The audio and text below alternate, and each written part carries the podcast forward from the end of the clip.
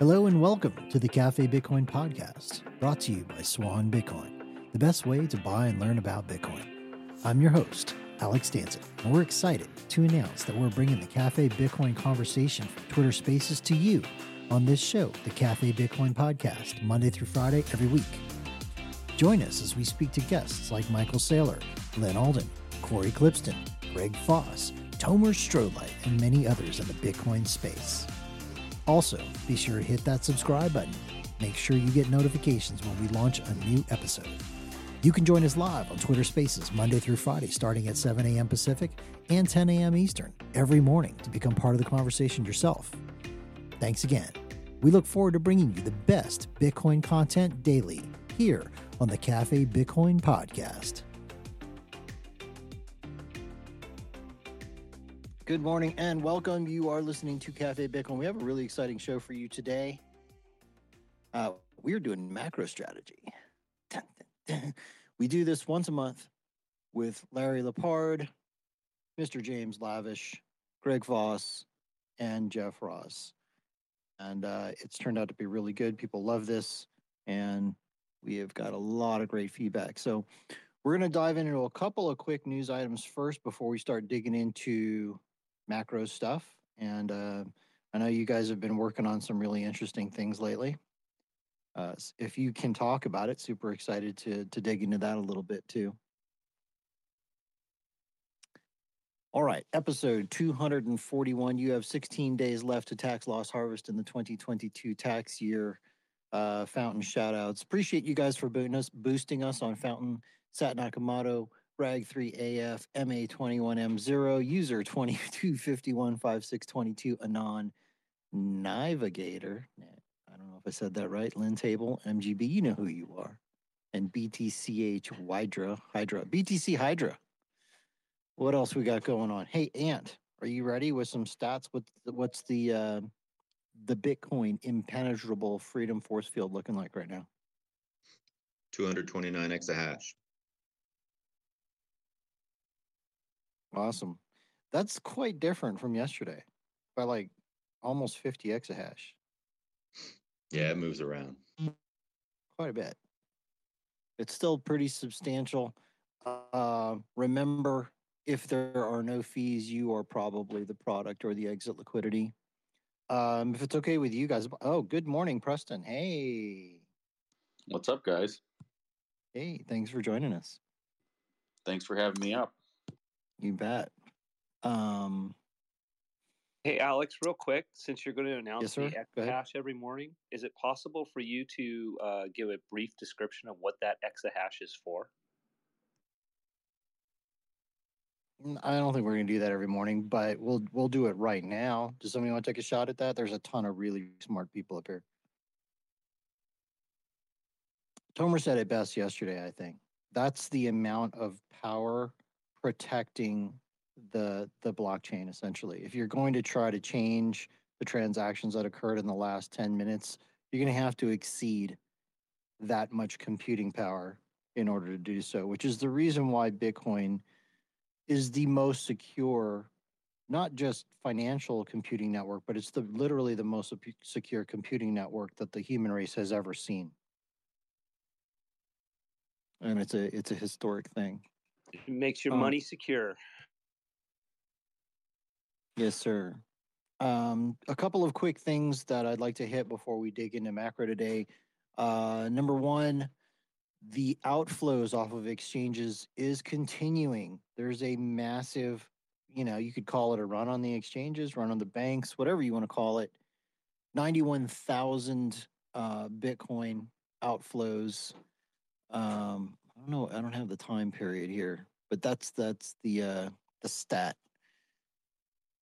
what else is going on? Oh, I think somebody ratted SBF out. So apparently the SEC has awarded more than $20 million to a whistleblower for immediate release. This happened on the 12th. The Securities and Exchange Commission announced an award of more than 20 million to a whistleblower who provided information and assistance that significantly contributed to a successful enforcement action.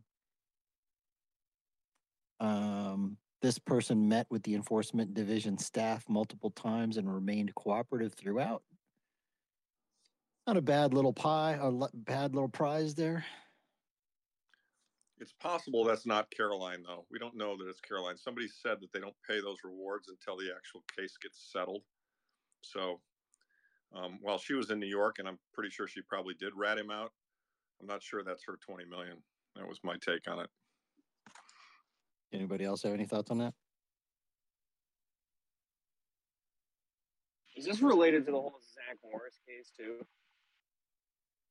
I was listening in on the whole. Atlas Atlas trading thing that was related to Zach Morris, and it sounded like it was like the exact same amount. So I don't know if like the internet is conflating the two. Unknown. Okay. Uh all I know is that if if it if it was Caroline, I mean Sam, my man Sam. Uh, anyway. So the next thing we could talk about really quick before we jump into macro, by the way, good morning, Jeff Ross, throwing you an invite. You guys have probably heard by now um, of the digital asset anti-money money laundering act being proposed by senators warren and marshall um, in response and we've been we've been talking about this for a little bit now about how some regulators are not going to waste this opportunity they're going to try and ride in on the white horse and save everybody from uh from danger so warren is losing her shit she to me this is my opinion all right. This may come across strong, but that's that's my opinion. All right. I think she's completely unhinged right now. She's like in full tyrannical lizard lizard person evil dictator mode. She's claiming that rogue nations, oligarchs, drug lords are using crypto to launder billions, evade sanctions, and finance terrorism. Now, I've got an issue with that because all the AML KYC stuff is pretty much nonsense. So there's this guy by the name of Dr. Ron Pol, not the statesman, but the AML expert. He's got a PhD in policy effectiveness. He's one of the world's leading experts on AML KYC efficacy, or in this case, not efficacy. He's basically saying that AML KYC just doesn't work. He's saying that for decades, scientists and even the United Nations and Europol have warned that the design and implementation of the AML regime globally is is flawed and profoundly ineffective. The impact on criminal go ahead. It's the same thing as TSA. Like it's literally the same thing, and TSA fails to capture what ninety nine percent of the illicit materials that go through. So yeah, absolutely, it's a failed system. Yeah, completely ineffective. The uh, apparently uh, okay, okay, so according to this gentleman, the impact on criminal finances is a fraction of a percentage point from zero. Yet the costs and the harms inflicted on the citizens, communities, businesses, and even countries are immense. And according to him, the way it's been implemented, it was never designed to be effective, nor to achieve G7 goals. It's repeatedly shunned effectiveness science, and it is marked by profound failure. He, goes on to say the Financial Action Task Force, FATF, recently proclaimed that um, apparently what he's talking about isn't where they should be focusing. Instead, everybody should just implement the standards we already have, which apparently don't work. And the conclusion is, is that this means that AML systems and software will not find the most crime and compliance costs and regulatory risks, bizarrely, based on breaking rules with no proven substantial impact on crime. They're functionally impossible to comply with, and irrespective of any of any evidence of laundering or crime, the costs will keep escalating. I'm not a big fan of this stuff. Does anybody have any comments they want to make before we keep rolling?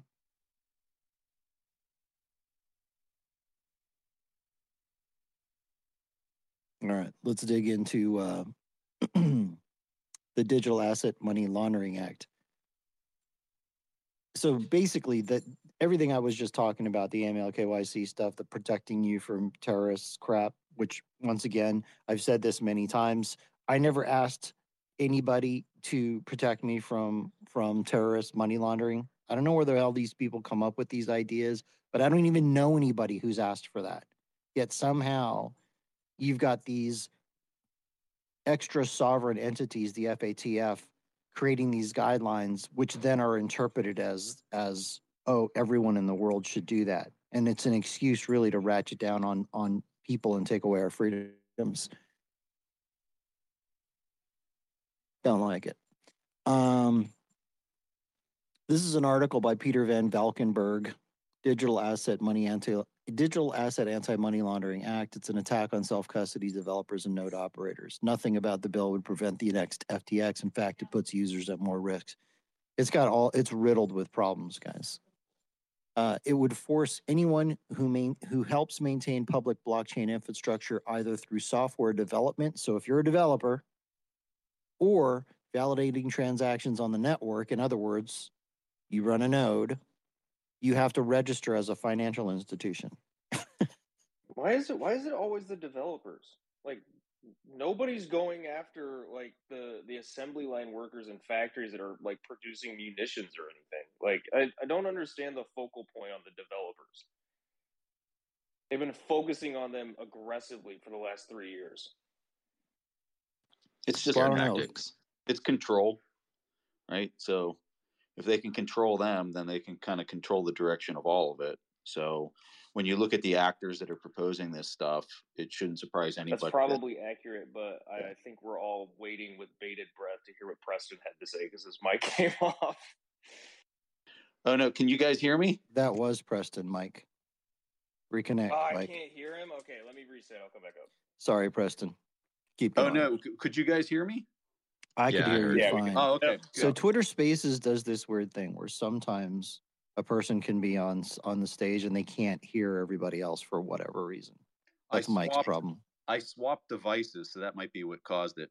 Um, no, it's a mic issue. Happens to him all the time. Oh, okay. I I would just simply describe it as when you look at the actors that are proposing these types of things, they're they're just seeking control, and um, it shouldn't surprise people that the actors that continue to to propose such things are are the ones that just want to be able to control everything. So I, I know there's a you see a lot of posts and people kind of like flipping out and and for good reason. I'm not trying to say that people shouldn't be flipping out on social media, but uh, you also have to understand that they have to convince a, enough people to kind of take the same over controlling position and i think they're going to be met with just an enormous amount of of uh, pushback from the community uh, and other people in Congress that that do understand what this is and what it offers with respect to freedom. Yes, all of the above. I think you're right. I think there's a lot of uh, there's a lot of rending of the cloth and gnashing of the teeth, but the reality is this thing's probably not going to get much. And I saw this really funny stat where of Senator Warren has proposed over 300 bills, and apparently a tiny, tiny fraction of those have actually um, become law. Do but politicians get a batting average? They should, huh? They really should. With respect to the nodes, I mean, it just shows. I mean, I mean, we already know that they're woefully, either woefully ill-informed or maliciously trying to, you know, inform us, but uh, misinform us. But I mean, with respect to the nodes, I mean, nodes aren't transferring any money. I mean, nodes aren't, you know, uh, processing any transactions. You know, all a node is doing is comparing its own local copy of the ledger against everybody else's. And there is no like money transmitting happening in that. And, and it the fact that they're even putting that in again is either A mm-hmm. or B. Either they're woefully ill-informed or they're mm-hmm. trying to misinform us. Don't you think that that Beautyon's uh, idea that this is just free speech comes into play here? That we're that that it's not really a transact; it's just a transaction of a string. Well, I said it yesterday in the chat, and I know it's I mean, somebody's probably going to correct me with like the actual mm-hmm. law that prevents this from happening. Maybe there's some law that you can't transfer something if it's tied to like value or something. I don't know. But I mean, if you really zoom out and like, what if Tomer wrote a beautiful poem of 12 words, 12 word poem, and he gave it to me and he wanted me to sell it for him.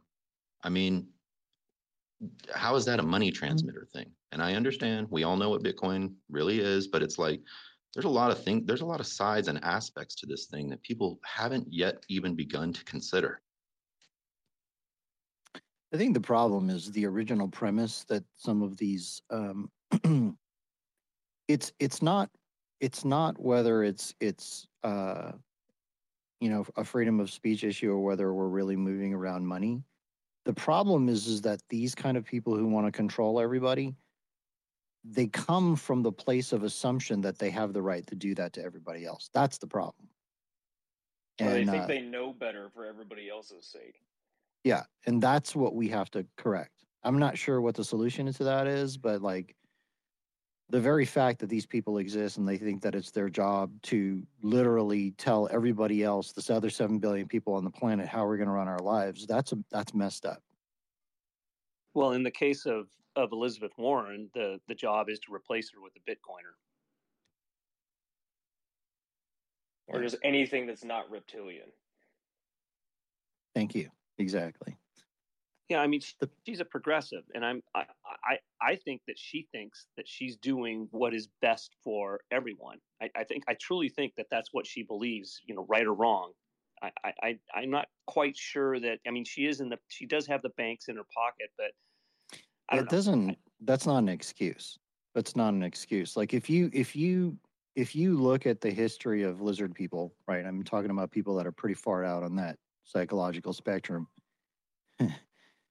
they always believe that what they're doing is right even if everybody else on the planet would look at it and are horrified like that's pretty evil bro like that's not cool it they might truly believe that what they're doing is important or right or good it's not an excuse. It doesn't excuse the behavior. Go ahead, Tomer. Yeah, I, I think you you kind of finished up on my point. Like, I don't know how much of these people think about whether what they're doing is is right or not. They have a they've created a brand for themselves, a position for themselves that is popular and and gets them reelected and serves you know serves to appeal to a certain part of the demographic and and and that demographic isn't really at the end of the day well served by the actions of these people there's not like a lot of people walking around saying oh look at all these benefits i enjoy from by virtue of having voted for senator warren it's like senator warren positions herself as an angry uh, vigilante against She's the angry Native American woman. well, you know, she she so Well, so like not does she give her believe when she says that? Do you think she believes that that she is, or is it just like no, a- I'm I'm teasing. Yeah. Like people Yeah, have no, turn that into.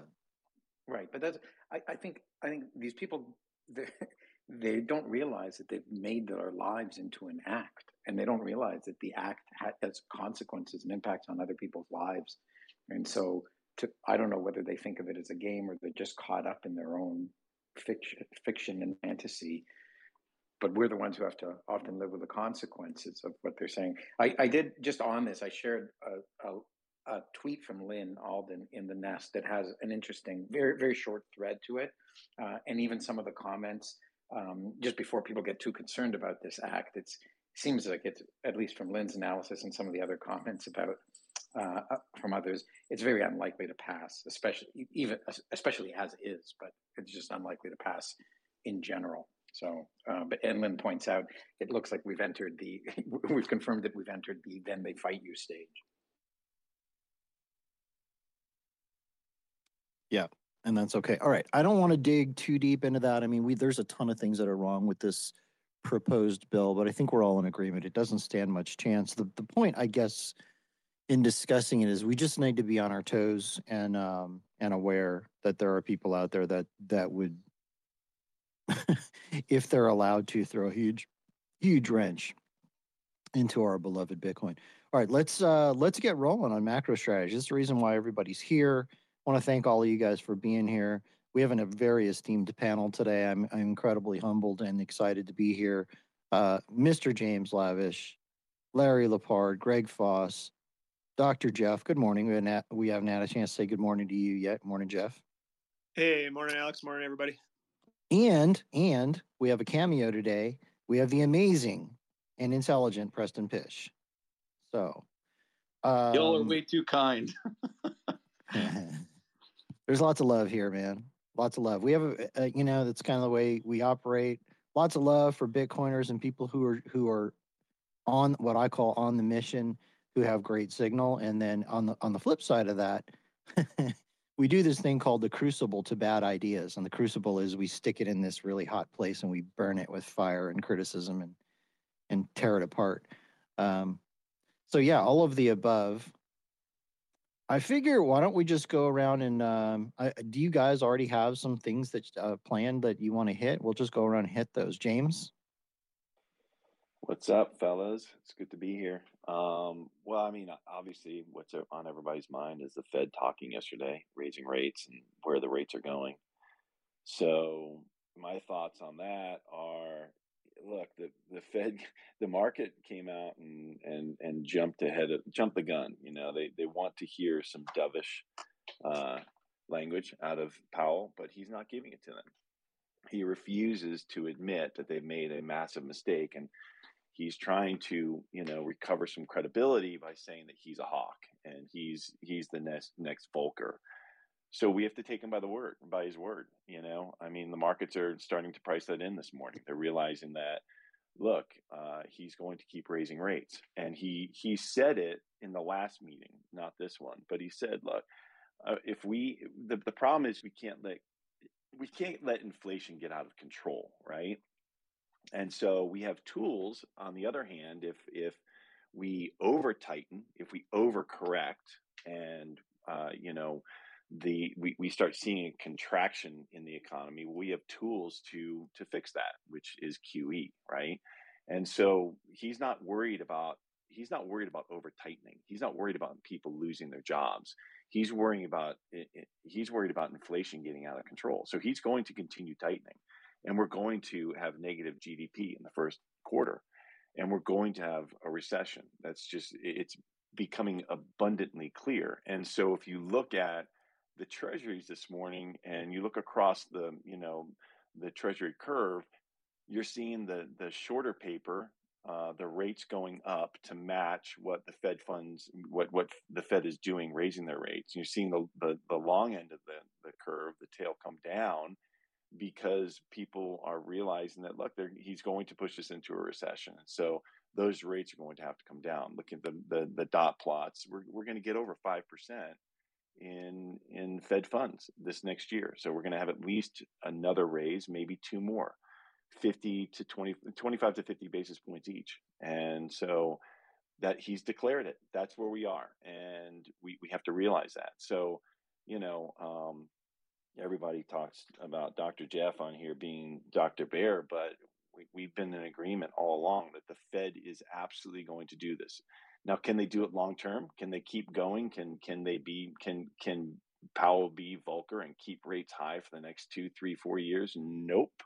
You've also heard uh, Greg Foss uh, adamantly declare that we're we're we're in a debt spiral and we can't do that. The Treasury will literally lose all credibility as you know as it prints to oblivion with the Fed to uh, monetize the debt. So, but in the short term, just everybody be aware that this is where we are and it's just a it's a reality check for everybody today. That's kind of where i'm at. That's where my head is at. You guys want to respond on that? Go ahead jump in. Yeah. I'll uh, i'll jump oh, i'll go jeff it's foss. Go ahead. You go man all right, I'll just jump in quickly, Foss, and then let you give the real answer. So, I just want to piggyback on everything James said and say I agree with all of it. And I think you know I, the market didn't like it that that uh, Powell came out firing, he came out guns blazing, still came out hawkish.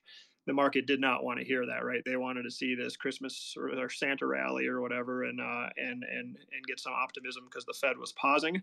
Here's here's what I look at though. More importantly, and James did uh, allude to this the short end of the yield curve is now officially inverted. Like that's that's not normal, right? You don't the Fed funds rate should not be higher than the two-year Treasury yield, uh, or the rest of the curve for that matter, but it is now, and that's not normal. And why is it not normal? Because the way that financial institutions make money in general is they borrow short and they lend long and then they collect the premium in between and they can't do that anymore when you have high shorter term rates and lower longer term rates they lose money on that transaction so they don't make that transaction what happens then is that freezes up the financial markets um, and it and it basically grinds everything to a halt. So the Fed has now ground the real estate market to a halt, and they're starting to grind the financial institutions into a halt.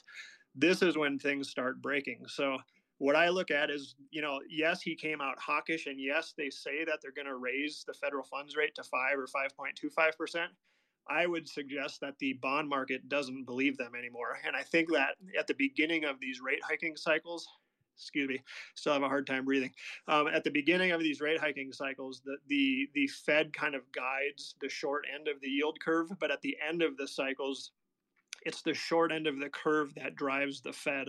So I think the short end is basically saying, you know what, that's awesome that you want to raise it to five or 5.25%, but we don't think you're going to be able to do that.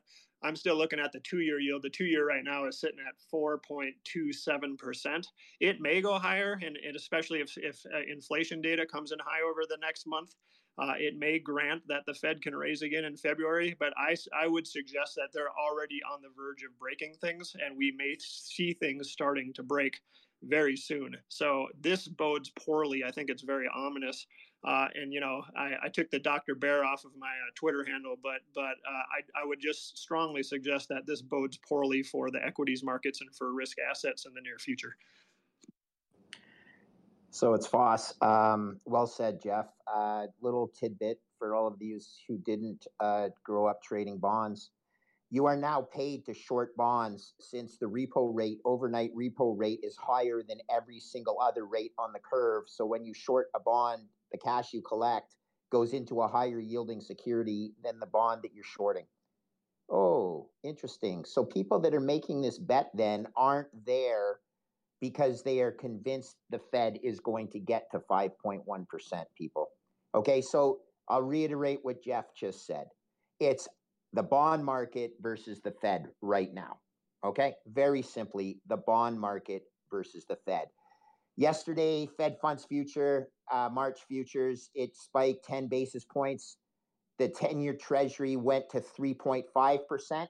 And guess what? It closed the day unchanged. And today it's actually lower in yield, which means higher in bond prices in the long end of the curve. So there's a monumental battle going on here.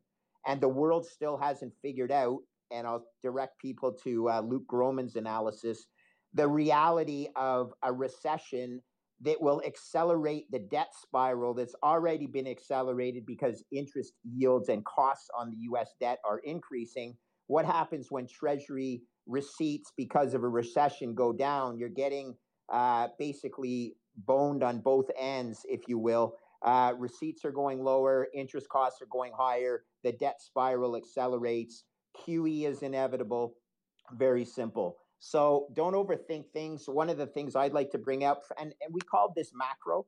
Um, let's talk about one of the other great macro in due course, by the way, the great macro uh, headlines that came out with the Japanese government owned Texas, uh, excuse me, not Texas, Tokyo Electric Grid mining Bitcoin with surplus energy. Now, that's pretty macro, people. And we don't have to be beholden to a lawyer in New York to see all of the true macro signals that are going on in the economy.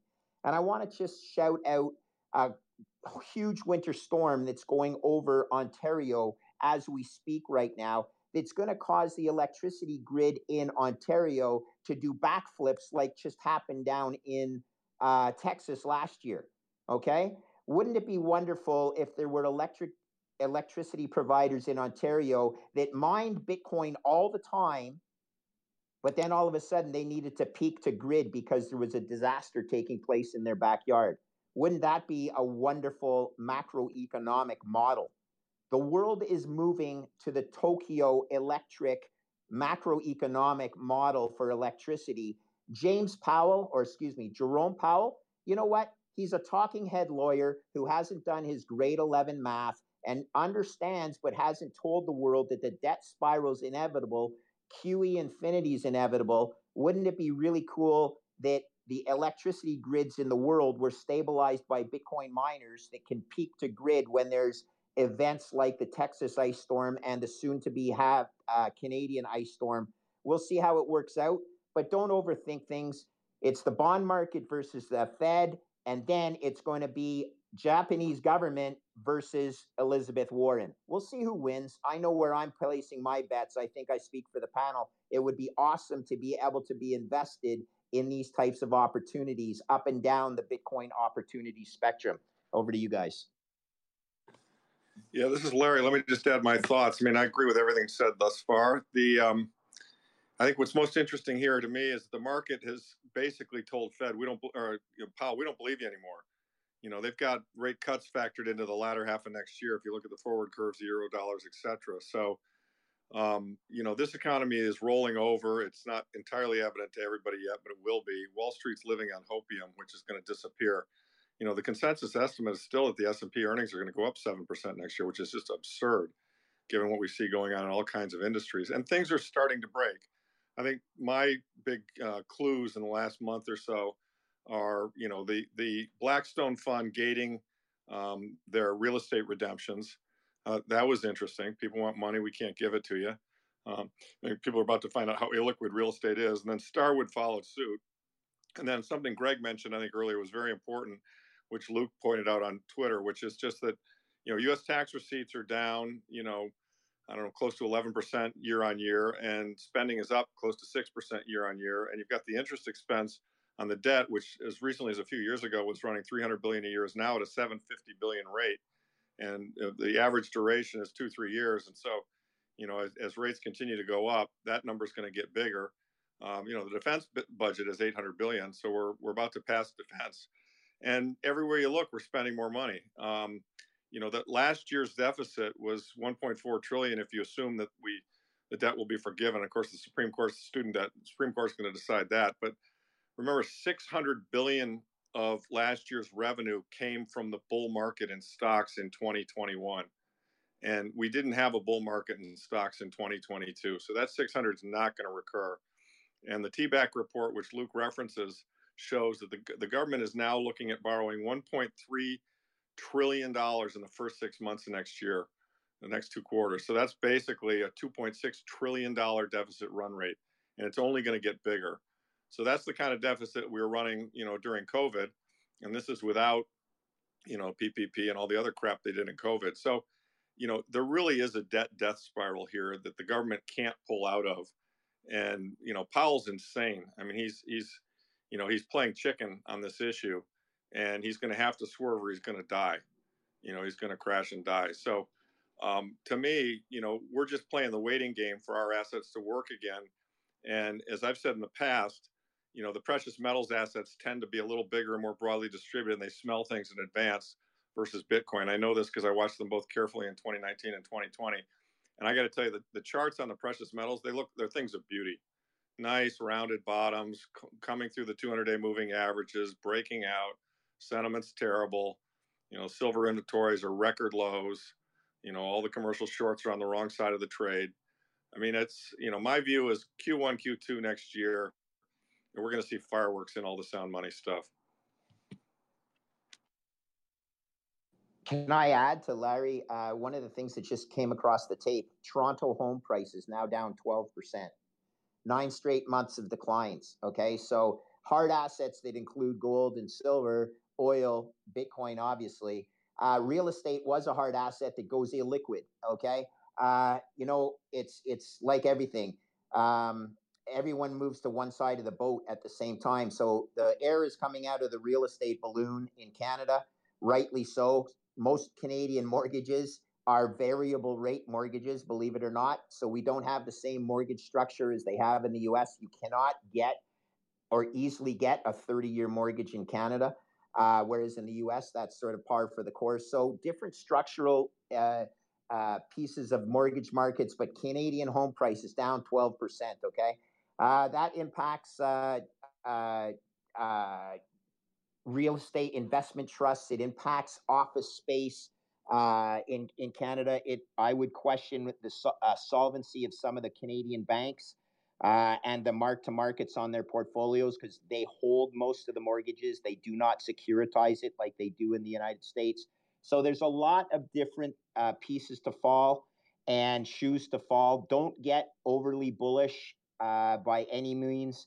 What I would say very simply is, and reiterating what Larry said, the gating, the gating of a BlackRock real estate fund is absolutely super substantial. Now, even though it was within the literature and people were warned that they could get gated, they've only honored less than 50% of the redemption requests. And why is that? And here's the kicker, Larry. You may or may not know this. Most of the money made in the real estate fund was hedging interest rates. It wasn't even on the property marks. So while I believe the property marks are unrealistically high, the interest rate hedging is what made the money in the black stock in the black uh, rock fund okay that is also going away so it's just a question as always happens when liquidity is taken out of the market things break things crack and you're seeing it in illiquid assets like real estate so hedge with your other hard assets larry and uh, mentioned the the gold and silver. Bitcoin, the correlation traders are back on Bitcoin. Oh, it's a risk asset. It's a risk asset. But the narrative is changing, and it's changing because of people like Luke who are pulling out the reality of the mathematics on the debt spiral. It's excellent work. Lyn does the same type of work. Preston has been focused on this his whole career. It's so simple, people. It is a death spiral why? Because we have grown the debt burden too large to ever be able to escape it with a reasonable GDP growth rate. So hedge your bets. Don't change the narrative just because the uh, the the, the uh, Federal Reserve thinks they can change the narrative. The markets are fighting back, and you need your insurance. Over to you guys. You know, when you say we've grown the the debt burden, Something that Larry just said kind of blew my mind. I had not thought about it like this until he mentioned it in context. We're saying that like the interest the interest on the debt is at 750 billion dollars. And it's about to pass the 800 billion the United States spends on the military. That's mind-blowing in perspective. Also, I mean, you guys are probably all familiar with this thing, the USDebtClock.org. U.S. national debt, according to that, is 31 trillion dollars. I mean, these numbers are so freaking mind-boggling. Is there is there like is there any way to save this thing? Mathematically, Alex, no. But and I'll, I'll go. I'll step back a second. But here, look at this. You mentioned 31 trillion. You didn't even include the unfunded obligations of 170 trillion, Alex. Go to the bottom right hand corner of that screen and then get really scared when they show Medicare and Medicaid uh, obligations owed to the U.S. citizens of 170 trillion. So total debt burden of the USA is actually 200 trillion, not 31 trillion. Okay, yeah, you guys ain't it, ever getting that back. It's mathematically then, impossible. So the, the the the other thing that goes into that what you just talked about the 173 trillion is 22 trillion dollars worth of social security liabilities you know, I mean, people have been talking about this for, you know, almost 20 years now that I can remember, maybe longer. You guys are older than me, but a lot of people are aware that that that at some point that social security thing is just not going to be possible anymore. So there's a lot of people relying on that. I mean, just what a what a freaking mess. You know, it's interesting, Alex, with Social Security. I, am coming up on that. And 20 years ago, I would have said, I'm going to wait as long as possible because I'm going to live a long time and I'll have a much higher rate of uh, return on Social Security. And my outlook on it has completely changed. I'm going to access it as soon as possible because exactly what you said, I don't think it's going to be there uh, in uh, in 20 or 30 years. It's exactly what I told my mom when uh, she was going through all of her retirement stuff uh, last year, or two years ago. She was she was saying the same thing, Peter, and I told her, I'm like, no, you need to take advantage of it because it's not going to be around by the time I get to the point of actually like being capable of having the age to collect it. I have talking to people who who kind of refuse to believe it too. I mean, and it's one of those natural lizard brain kind of trying to protect themselves thing, and I I just feel bad for them. I don't I don't even like you know, and uh, they they they don't believe it because they don't want to believe it because they're relying on it. Real A lot quick of hands before, here. uh, yeah, real quick Mhm. before uh, Wicked takes it because Wicked was the first one. Um, just to like, I wanted to also just chime in and reiterate what Lawrence and uh, Greg were talking about with like the the uh, commodities being at low levels. Also, copper is at like scraping the bottom for inventories. Um, and I've mentioned in a couple spaces in the last couple weeks how steel is becoming a very difficult um, material to get their hands on, especially for the oil and gas industry. And then um, I would like on top of that, obviously there's the SPR releases and everything that we've all talked about. It's just like we're looking, in my opinion, we're looking at a pretty serious commodity shortage and probably price inflation going into 23. The copper chart looks fantastic. Take pull it up on TraderView. Looks fantastic for us investors, but it's going to make uh, producing products as far as like energy infrastructure quite expensive. Well, exactly. All right, let's Hey, go. in- so- let's let's hit some of these hands, and then we'll we'll keep rolling with any major topics you guys want to talk about. Wicked, did you did you have a question or something? Yeah, I had a question. So um, I don't know if anyone you, any, anybody saw uh, Jeff Booth recently on the Bitcoin layer with uh, Nik Bhatia, but basically at the end he was saying how he believes U.S. is um, is tightening, the Fed's tightening um, to basically cause China to fail, uh, and that they're in the middle of a debt spiral right now, and there's no way out for them. So he, you know, he kind of thinks that the Fed is playing a China game right now, and I wanted your opinion on that. well, there's also the euro dollar market too that he's also fighting at the same time. So I, I definitely agree. I don't think he was asking you, Mike. I know. Mike's Mike's smart. Though.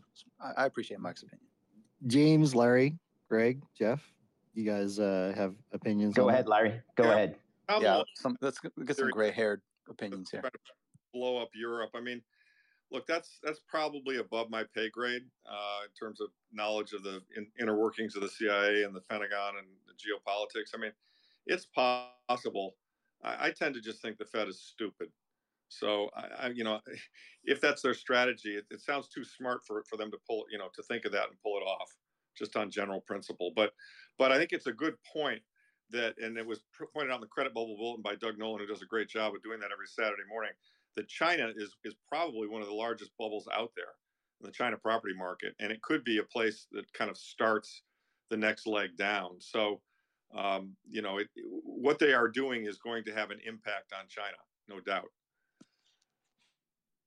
Yeah, I mean, look, the the China property market is it's their savings account, right? It's that's how they that's where they put all of their earnings and savings is in, into uh, into real estate, and so that is the absolute bellwether of that economy, and if that and that's clearly a, a major issue, and and just as Larry said, that that could be a leading factor there. So it Well, should it be, already is, right, the James? leading factor. Yeah, it already It already is. Evergrande. I mean, Yeah, we're one year into. Evergrande, or Evergrande, or Evergrande, however you want to say it. So again, the question illiquid is, the assets. question is, Greg, is how much are they really admitting to how bad the, that market is? Right? I mean, we don't we don't really know just how bad it is. They're they're just like BlackRock. They're gating people from getting their money out uh, of uh, of their bank accounts. They're gating people from getting their their deposits back from from all the Evergrande and and uh, and the other huge investment, um, the the huge real estate projects that that people invested in. They're not ever going to see an actual property out of, right? So it's hard to tell. I think it's worse than than they admit, personally. Well, it was worse a year ago um, when Evergrande first hit the uh, the skids. But let's let's make sure everybody understands how property markets work and how they're set on cap rates and how cap rates are indirectly linked to Fed funds and the ten-year U.S. Treasury. Uh, it's like everything. You have a mark on your book, and you're praying that no other office tower in your vicinity trades for a higher cap rate, which means a lower price then you have it marked on your book for because God forbid you have to mark down your book and admit to your investors that you're not actually up on the year, you're down. and then your Christmas bonus will be negative or not negative. It just won't exist. So there's a lot of year end mark, year end mark, and year end games that that, that take place.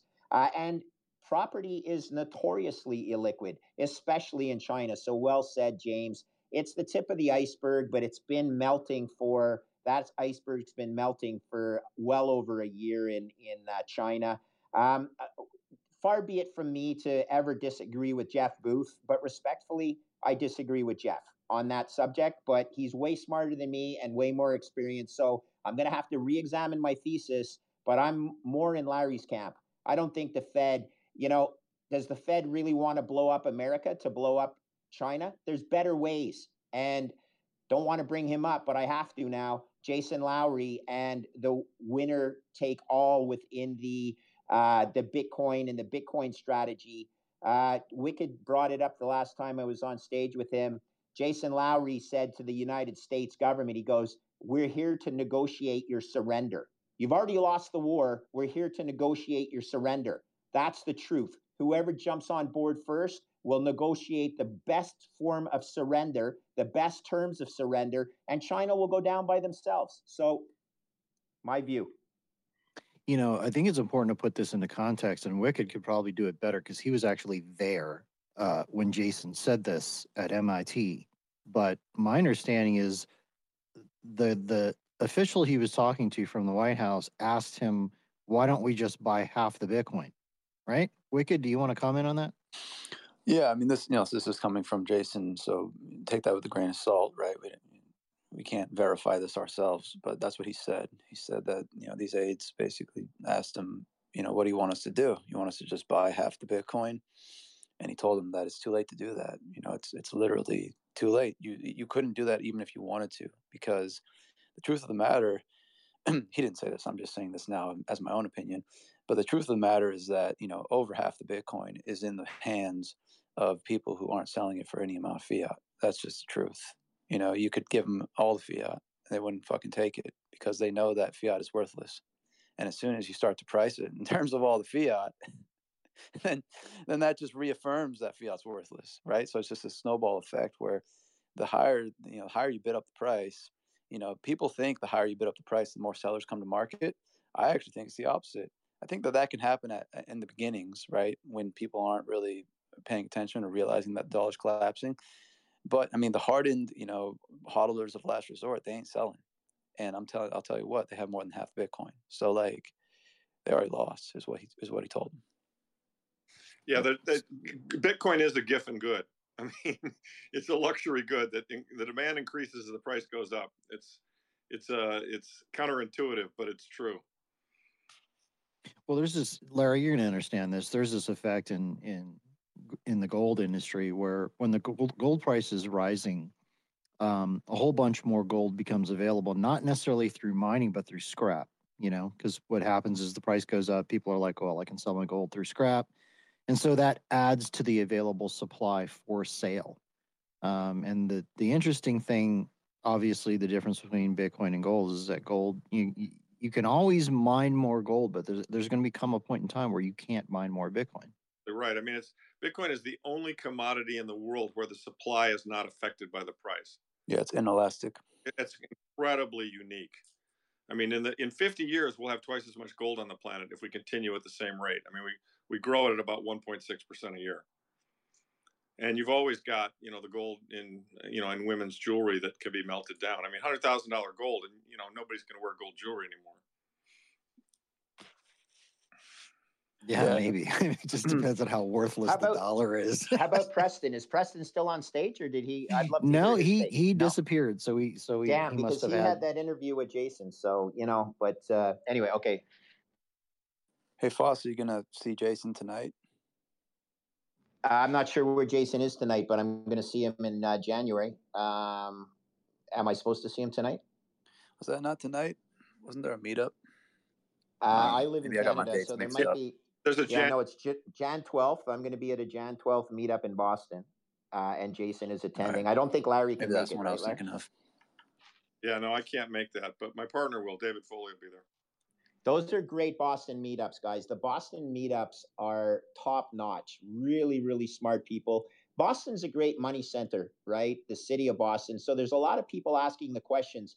And it's really cool to meet the people who work at the large money management firms that come out to these meetups and they come on their own time. And because they're concerned about their day job and how many people are missing the reality right in front of their face. So you know that Boston is one of the biggest money hubs in uh, in uh, the United States. Very old, smart money, and they're asking the right questions.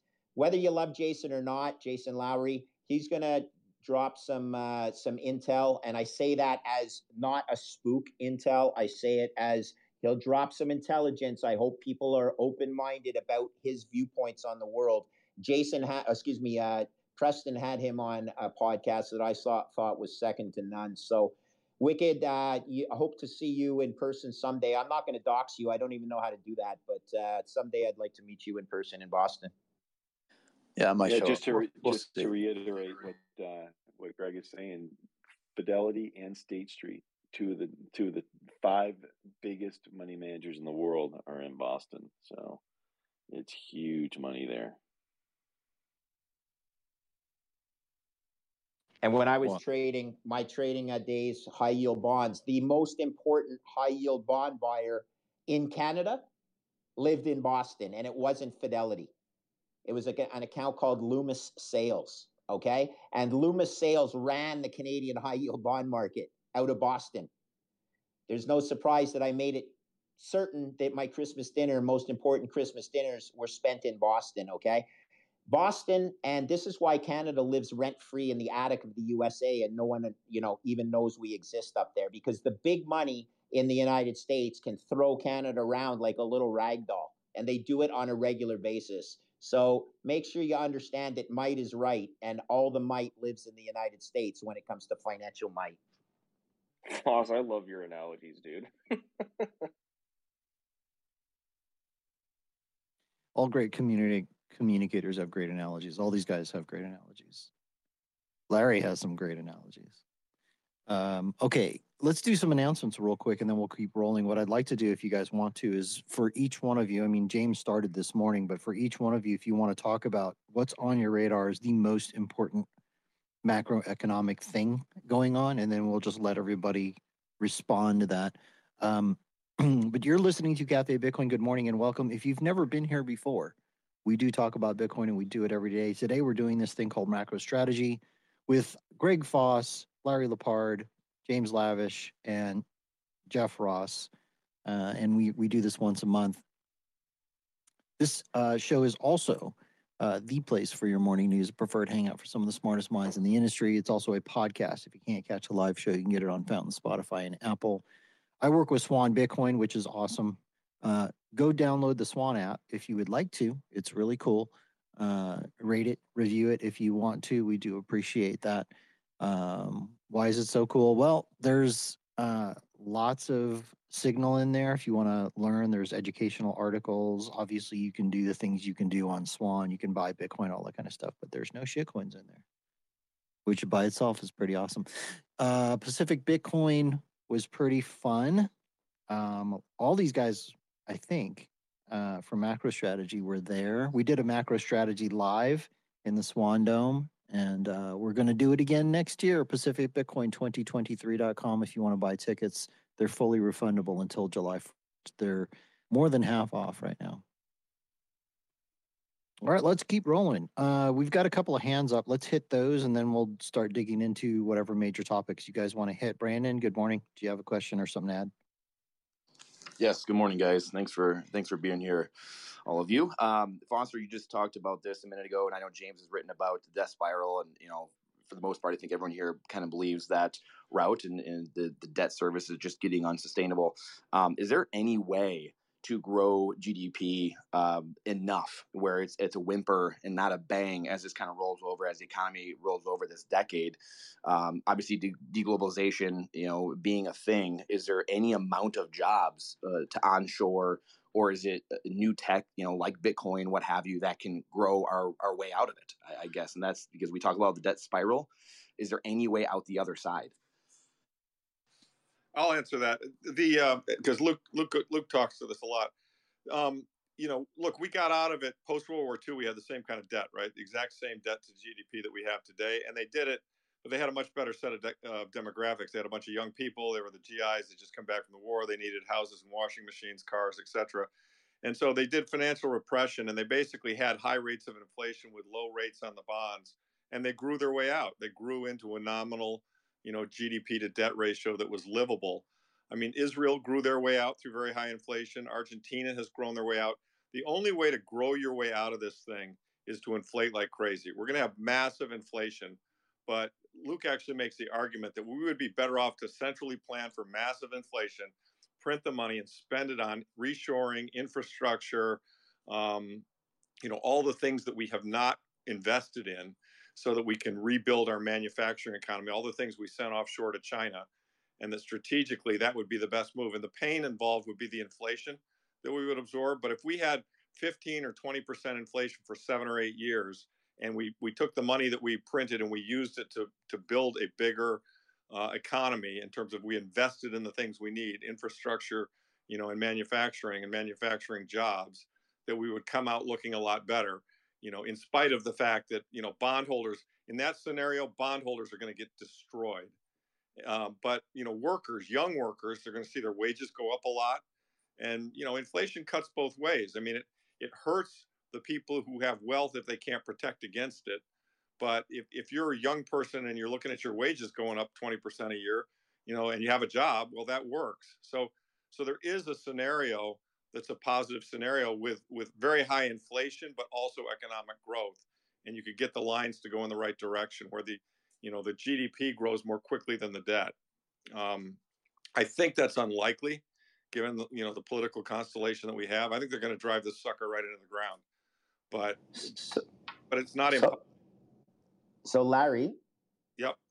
Uh, I, I everything you said is hundred percent correct, except well, not except you just didn't mention that after World War II, the U.S. was a trade exporter. Okay, exactly. right now it, it, that makes the math not able to work in the short term but perhaps it works in the long term, but it doesn't work globally, okay? Because global trade is a net sum zero game, okay? So global debt, total global debt is four times total global economy. So don't just focus on the USA. That may save the USA, and every other country in the world is done. It's over. So the USA has no one to trade with. And then those other countries are going to be like, well, my worthless, whatever you want to call it, I better buy Bitcoin. So all paths lead to Bitcoin, even if the USA could pull this rabbit out of the hat, which they can't, because it would cause global depression, emerging markets to zero, strife, and all sorts of human suffering everywhere. But go try it. I guess that is the one solution that could work for the USA, but it destroys the rest of the world, which brings on global war. It brings on global famine. It brings on Putin taking Bitcoin for oil rather than the US dollar. So make sure you play out all the scenarios and the impacts just outside of the USA. Sorry, Larry, I'm not criticizing. I'm oh, just saying no, it for the audience. Right, Greg. And uh, look, one, I don't think what I talked about is going to happen. The question was just put to Brandon, my CrossFit partner from uh, from Pacific Bitcoin, who he and I partnered up on a WOD. He, he kicked my ass. I mean, you see why I was on the national hockey team. But, uh, you know, the, the question was, is there a way out that doesn't involve you know a depression and and there is an inflationary solution having said that you know that's incredibly good for hard money assets right i mean it's you know because and it's incredibly ba- bad for bondholders i mean you know for 40 years bondholders have lived rent free and and stockholders too on this bubble created by the fact that the fed has manipulated money and so if you kind of and, and who's gotten screwed in that whole equation you know the midwestern factory worker right? Just gotten completely hosed. You know, the middle class has been destroyed as a result of that and shipping all the jobs to China. You know, what what's necessary to balance things is to have the opposite of that occur. Bondholders need to get destroyed and people who can do useful work need to make more money. And so there is there is a scenario that we go more in that direction and and things would be better. Having said that, that doesn't really change Greg your investment thesis or mine or anyone on this call's investment thesis which is sound money wins because they'll have to debase the currency enormously to pull that off, right? And I always like to throw this in there. I totally agree with everything you guys just said. The other very interesting caveat to this, even though everything is set up very similarly to the post World War II 1940s, is back then it was it was illegal to own gold, the only other sound money alternative. And obviously Bitcoin didn't exist. This time around, you can old you can actually own sound money. So you can kind of opt out of what the Fed is doing. So to Larry's point, that's why sound money and hard assets will do well this time around because we can opt out of the system this time and just kind of watch the clown world uh, devolve. Yeah, one thing that's incredible about it is uh, that it's an instant exit ramp, right? And and the lizard people are are are profoundly aware of the exit ramp. I mean, Christine Lagarde talks about it a lot. I love this lizard people. This is uh, you say we're good at coming up with uh, with phrases. That's a great one, Alex. Thank you. Yeah, we're you know it's a good it's a good way to move that Overton window just a little bit because it's you know it's a little funny and all right, uh, Brandon, thanks for being for coming up. We're going to keep rotating that speaker slot so we can let other people come up and ask questions. Peter, do you want do you have something? Yeah, a, a quick comment and then I have a question. So the comment is, I loved it when Larry said that when if gold is worth hundred thousand uh, dollars an ounce, no one's going to wear it around their neck anymore which of course is because the threat of it being stolen and Bitcoin is just so perfect. It's such a perfect solution for that because it's unconfiscatable. Um, my question has to do with so it, has to do kind of the, a lot of the stuff you guys are talking about. Um, particularly Jeff, uh, uh, Greg, when you said you know the United States can throw Canada around at will, um, you know while they're up there in the attic, and you know basically the it I, I think I've got this right. The world, the way it works is countries are forced to um, sell commodities that the United States in particular wants because they need US dollars to buy energy. And my question is at what point does one of these uh, countries, uh, you know, and a, they've already been talking about it, Saudi Arabia, for instance, uh, talked about uh, uh, selling oil in uh, yuan or in other currencies. But at what point does a critical commodity like rare earth metals that mainly come out of China um, come into play where, you know, a country just says, you know what? We're not selling this stuff for US dollars. We're not selling, we're, we are not going to sell this to you, the United States, unless you allow us to purchase um, energy in a different, uh, uh, with a different currency.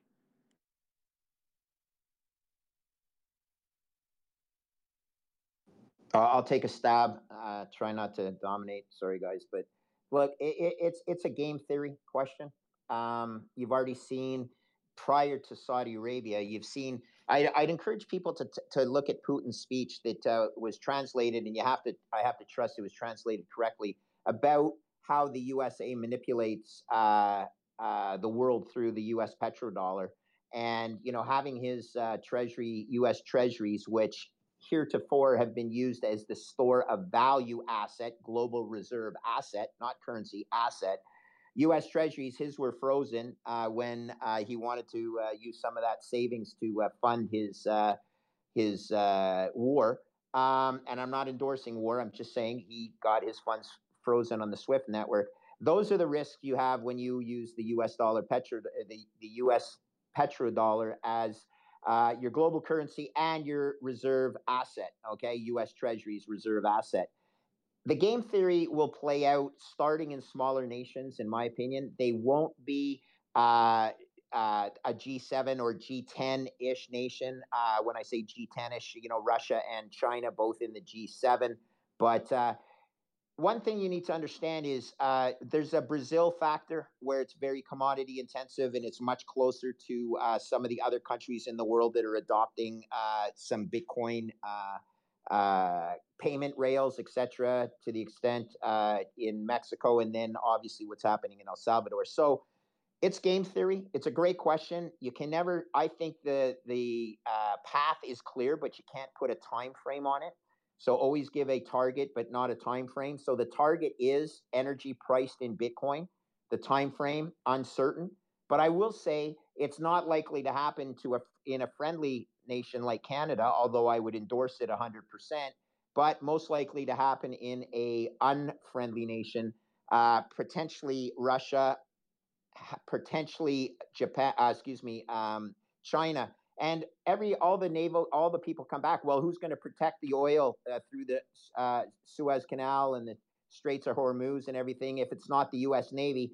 Uh, you know, Japan's not just staying there idly, uh, not uh, building their navy for various other purposes as well. Sorry, I hope I said China.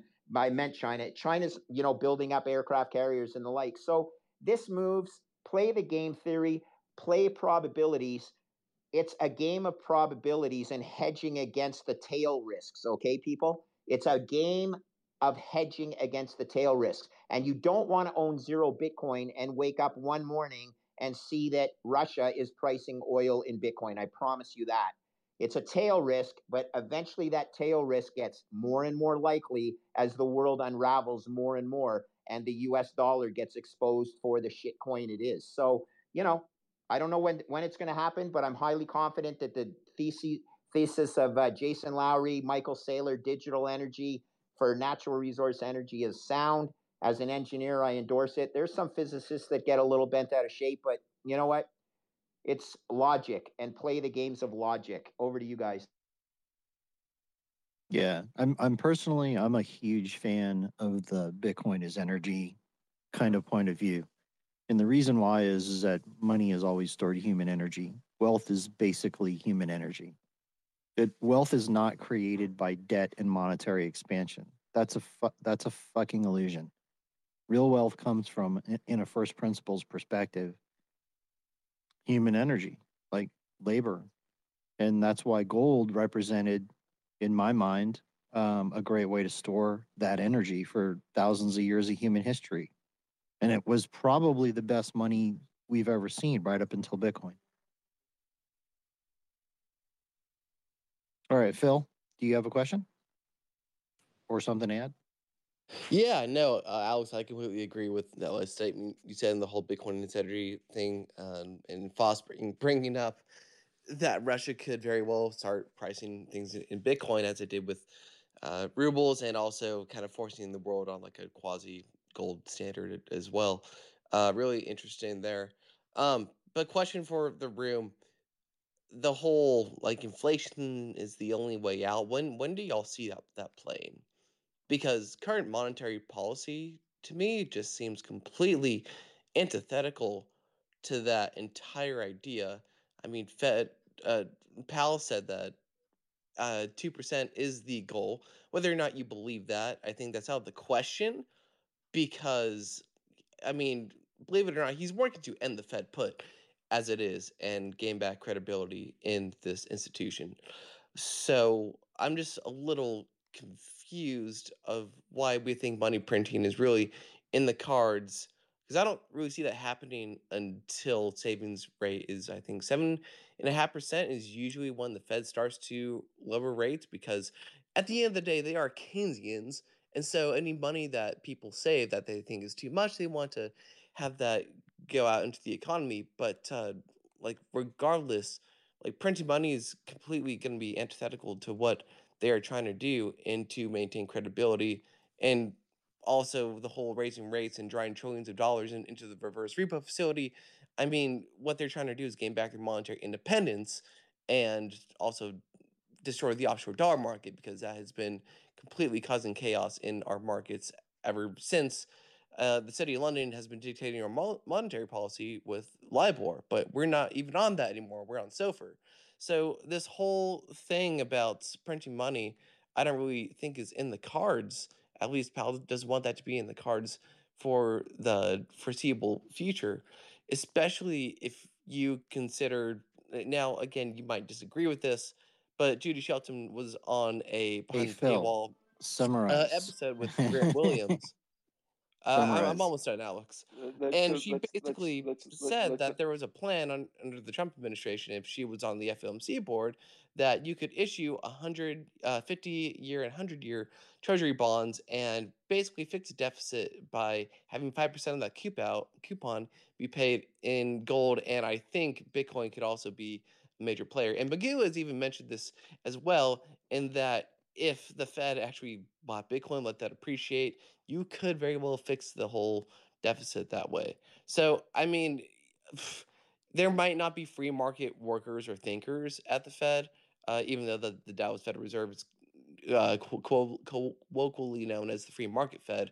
Um, I, I just think that it's in the best interest of these financial institutions, being the Federal Reserve System and the commercial banks, to save their skin any way that they can. And whether or not that's with sound money policies, which certainly looks like it might very well be, uh, is another question. But I mean, the whole printing money is our only way out. Just to me, frankly, sounds ridiculous. And I think that there could be a lot more thought put into a solution of how to get out of this mess. Thank you. Uh, uh, I'm just going to summarize. Phil, it's grade 11 mathematics, okay? The only way to solve the debt spiral is by printing money. It's called an error term. Please study up. There is no other escape. You cannot solve it any other way than by increasing the amount of money that's used to pay a coupon on your ever expanding. Right, but you could do debt. that without printing. You could incentivize how, people how? Can you to can, invest can you back actually into the United States by wanting to buy treasuries. Sorry, there's there's there's actually that much money. No, it's not enough money in the world to do that. Not enough money in the world to pay down the U.S. deficit. That is why the U.S. Not is the global reserve. Dude, you got to do the math. The global economy is 100 trillion and the US deficit is running at 130% of its own economy and total global debt is four times the global economy. We're So not even past if it. they allow Bitcoin to No, sir. appreciate and take care of it. That it. might be a way, but I don't see that coming before they have to turn the monetary spigots on to save the Oh, fiat Ponzi. well, that's the difference because I do. You, You think? see it wait, as wait, the- wait. You think Bitcoin's going to appreciate and absorb all of this? Uh, like on a long term thing, right? And if not Bitcoin, they'll probably do it with gold because they're not like Bitcoin maximalists like we are. Well, you also have to consider the multiplier effect. So if they did come in, you know, if they pumped a trillion dollars into Bitcoin overnight, uh, it wouldn't the market cap wouldn't go up by a trillion. It'd, it'd have a multiplier effect. So I mean, that would Well, right. Like I don't know know. how it looks like on a short term, but s- still, the Fed's trying to preserve its credibility, and printing money is definitely not going to do that. And they're want to they will want to do everything they possibly can to make the dollar and treasuries still look like the cleanest shirt in the dirty laundry. And so that's why we do see this uh, very very clear competition between the BRICS nations and even creating like a reserve currency based in some sort of commodities. And if that's not signaling anything to the Fed, then I just think that's silly. Right. So let's unpack it a little bit. It, first of all, the, the U.S. Treasury is still the reserve asset of the world. That's just what it is. I mean, that's that's just reality. You know, Powell has he's positioned himself saying that he he wants to tackle inflation. That is his primary concern. So he's trying to save his own credibility, right? And he's going to raise rates and he's going to keep them there until the economy rolls over or the bond market breaks. So Alex was asking, you know, what's everybody looking at? Uh, what, what's your primary thing you're watching?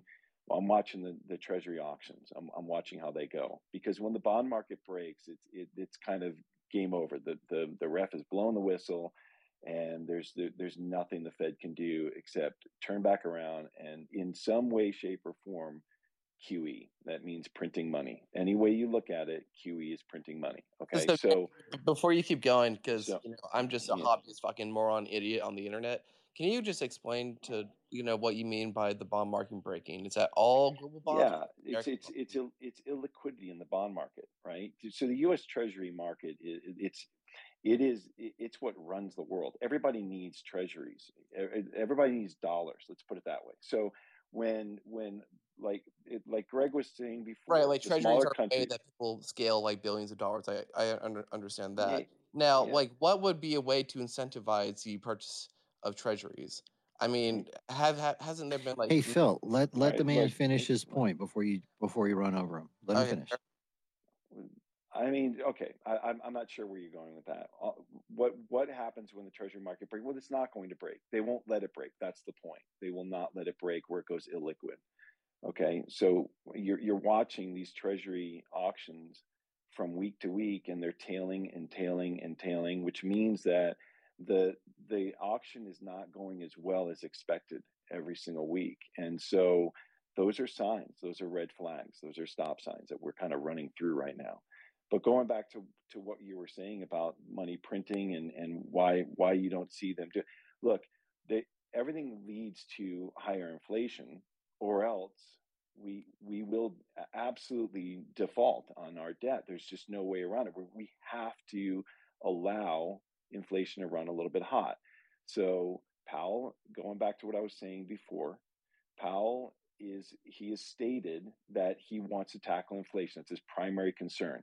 He's watching all the indicators in the rear view rear view mirror, right?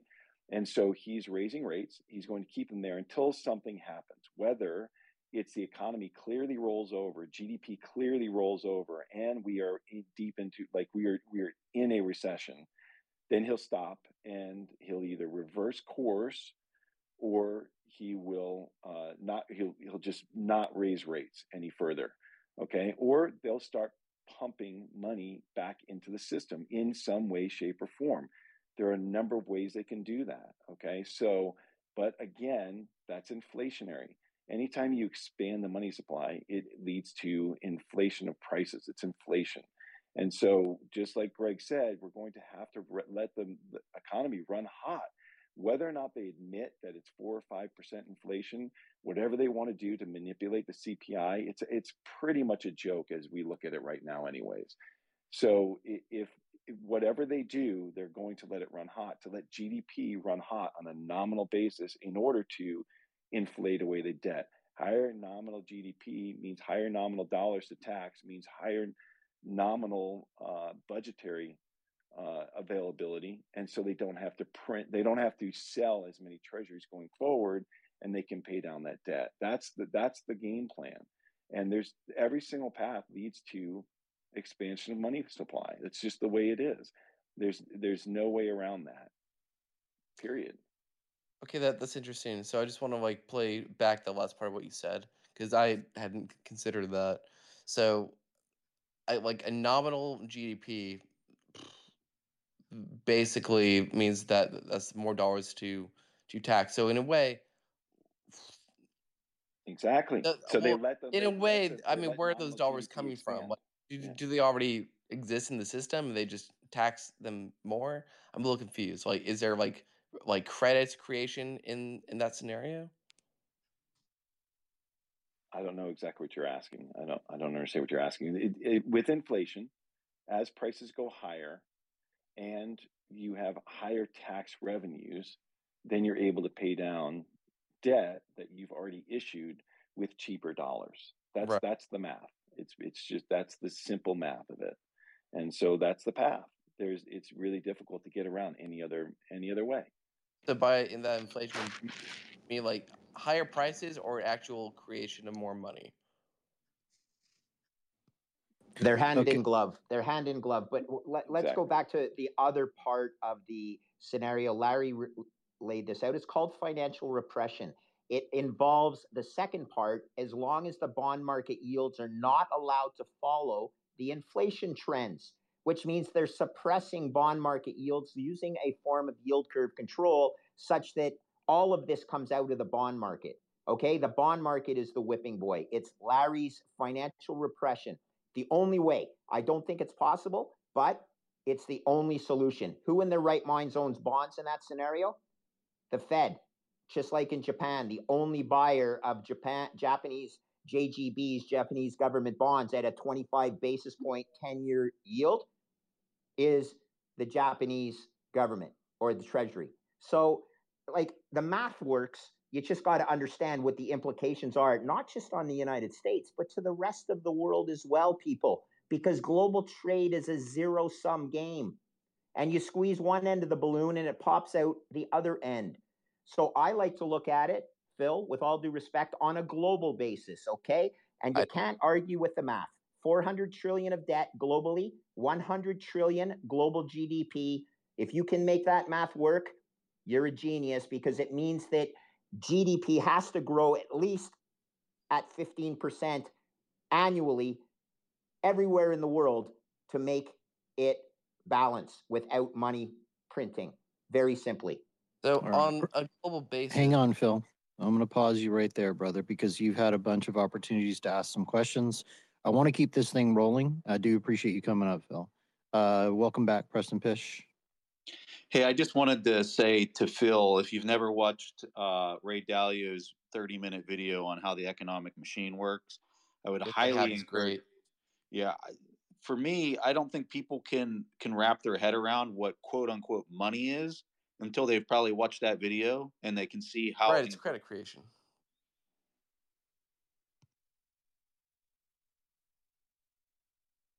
All right, we're going to keep rolling. So, what I'd like to do is um, hit the most important object that you guys are paying attention to on your radars, and just kind of go around and get some views from you guys. Larry, what's the uh, what's the most important object on your radar right now? I- you know, I just look for things. I look for. Uh, I'm. It's like whack a mole, right? I'm looking for things that pop up. You know, things that uh, show evidence of breaking. So you know, Starwood and and and um, you know BlackRock capping their the withdrawals in the funds. Oh, that's another sign, right? The summer, you know, the gilt falling apart or the gilt yields going up and the the pound getting crushed. Oh, that's another sign. I mean, I just watch all the prices, and then of course I'm I'm laser focused on the Bitcoin, gold, and silver prices because they're they're, they're going to sniff the debasement before the debasement even occurs. So, um, you know, th- those are kind of the main things. The other thing I'm watching very carefully is the stock market because it's huge and it's way overvalued and it's and it's part of the you know it's living on hopium and uh, I think we're beginning to see it start to seriously unwind and as it does, uh, it's going to make the Fed's problem even larger because a lot of the wealth effect in the United States is based on people having money in stocks that they think only go up because since 2009 with free money that's what's happened. Stocks have only gone up. There's a guy on twitter who's talking about selling his house to buy more tesla. I hope he doesn't because he's going to get his ass handed to him. Tesla's going down so eh, you know i, I just kind of watch all the financial markets but most importantly i watch for news stories that indicate signs of distress or quote unquote something breaking because something is going to break i mean this is to me the time we're in right now I was I was very active in the summer of 2007. The two Bear Stearns, you know, real estate funds blew up. They went to zero very quickly, and I knew there was a housing bubble going on. I had the same trade that Burry had on. I didn't have it. I didn't know what a CDS was. I was just short, you know, Lehman and MBIA and you know Fannie and Freddie and all that shit. And um, you know, but it took time, right? I mean, the GFC didn't really occur until September, October of 08. So, you know, what happened here was Powell hit the brakes. The economy went through the windshield or is in the process of going through the windshield. And, you know, it's going to take a little bit of time, but something big is going to break. And then when they do, there's going to be a pivot. And I know Preston agrees with me on this. And it's they're going to have to print so much money, their eyes are going to fucking bleed. It's going to the Fed balance sheet's going to 25 trillion dollars on the next round, in my opinion. So so that's what I'm watching for. I'm watching for something to break, and it will. In And- my And Larry, this is the part that's really important. The more intervention that they continue to do, the more they're destroying the amount of uh, vendors that are supplying the parts and pieces of all these supply chains. exactly. And so, if we used to have 10 vendors that, that provided widget A, and then they step in with a small amount of printing, and then it reduces the number of vendors to seven. And now we're doing, now, now you're at the end, and you have maybe three vendors that are providing widget A, and now it's two. That's a massive reduction in the, the, the ability of somebody to acquire that widget. And so, as that becomes more consolidated, and and that's what you're seeing across every single sector on the planet and now you're finally i would i would say like the big swift change that occurred and i'm not saying it's because russia in, invaded ukraine it's that was a seminal point in, in time in history that i think you're seeing this entire supply chain just in time priced to perfection is now unraveling itself in the opposite direction and as they try to print and create fictitious units in order to throw it into this economy, as everybody's incentivized to, to continue to overconsume in an even more aggressive way than they have, you're seeing the the the pricing of credit, which was priced to perfection, is now undoing itself.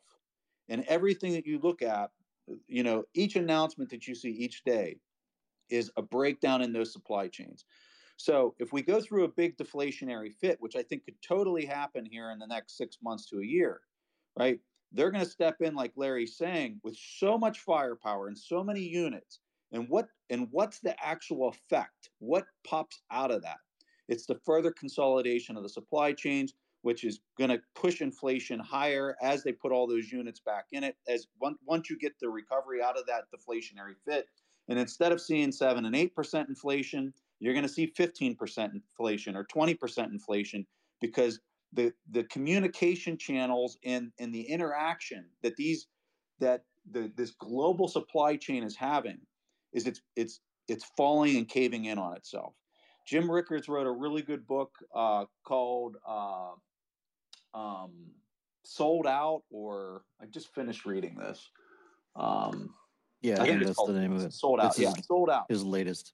It's phenomenal. It goes into all the intricacies of what I'm describing here and how this this global supply chain system is starting to eat itself because they're just inducing all these made up fake units and they're just shoving it in the hands of anybody that'll take them right on, on the once the deflationary fit comes and so there's a consequence to this and there's a lag factor to where you actually see the inflation pop out and it's out of phase so people are looking at bitcoin right now and they're saying it's down it's down it's getting murdered well, that's because it's a high frequency, it's the highest frequency turnover of any type of monetary unit the world's ever seen, right? So you're going to see it first there, uh, the, the the impacts, right? So as they if, as they flood the system with more monetary units, the first thing you should see is the high frequency things. The low frequency things like real estate and all these other things that are highly capitalized, enormously capitalized in society, but it's super low frequency turnover those are the last things you're going to see it manifest itself. So people don't understand the phasing of it and, and how some things are in phase and out of phase.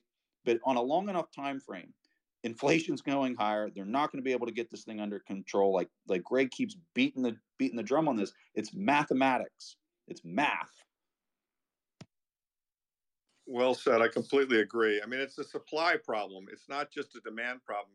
Powell's trying to squelch demand with higher rates that's not the solution. The actual solution is to bring more supply online, and higher rates don't exactly lead to capex that brings more supply. So, I mean, the, the people running the show at the Fed are just beyond stupid.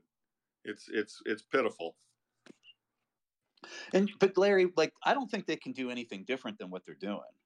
Like, they're they're served a, lo- a losing hand. They've got like a pocket, you know, a, a two and a three, and and of what they've been dealt, and it's it's something that's manifest manifested itself over decades, right?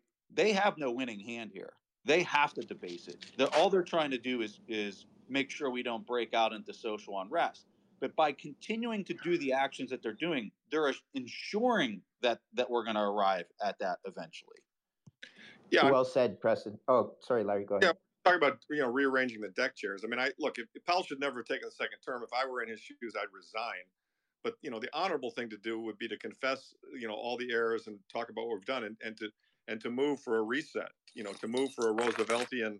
You know, let's let's declare, you know, a one-time debt jubilee and, and return to a sound money standard based on Bitcoin or gold. But you know, the odds of that happening are zero because all the people who have all the money have zero interest to play by the you know by fair rules. Well, so remember, and you saw yesterday's press conference. I hope it's not a you know necessary viewing, but the Fed has two and arguably three mandates, right? Unemployment, inflation, and the third one is financial stability.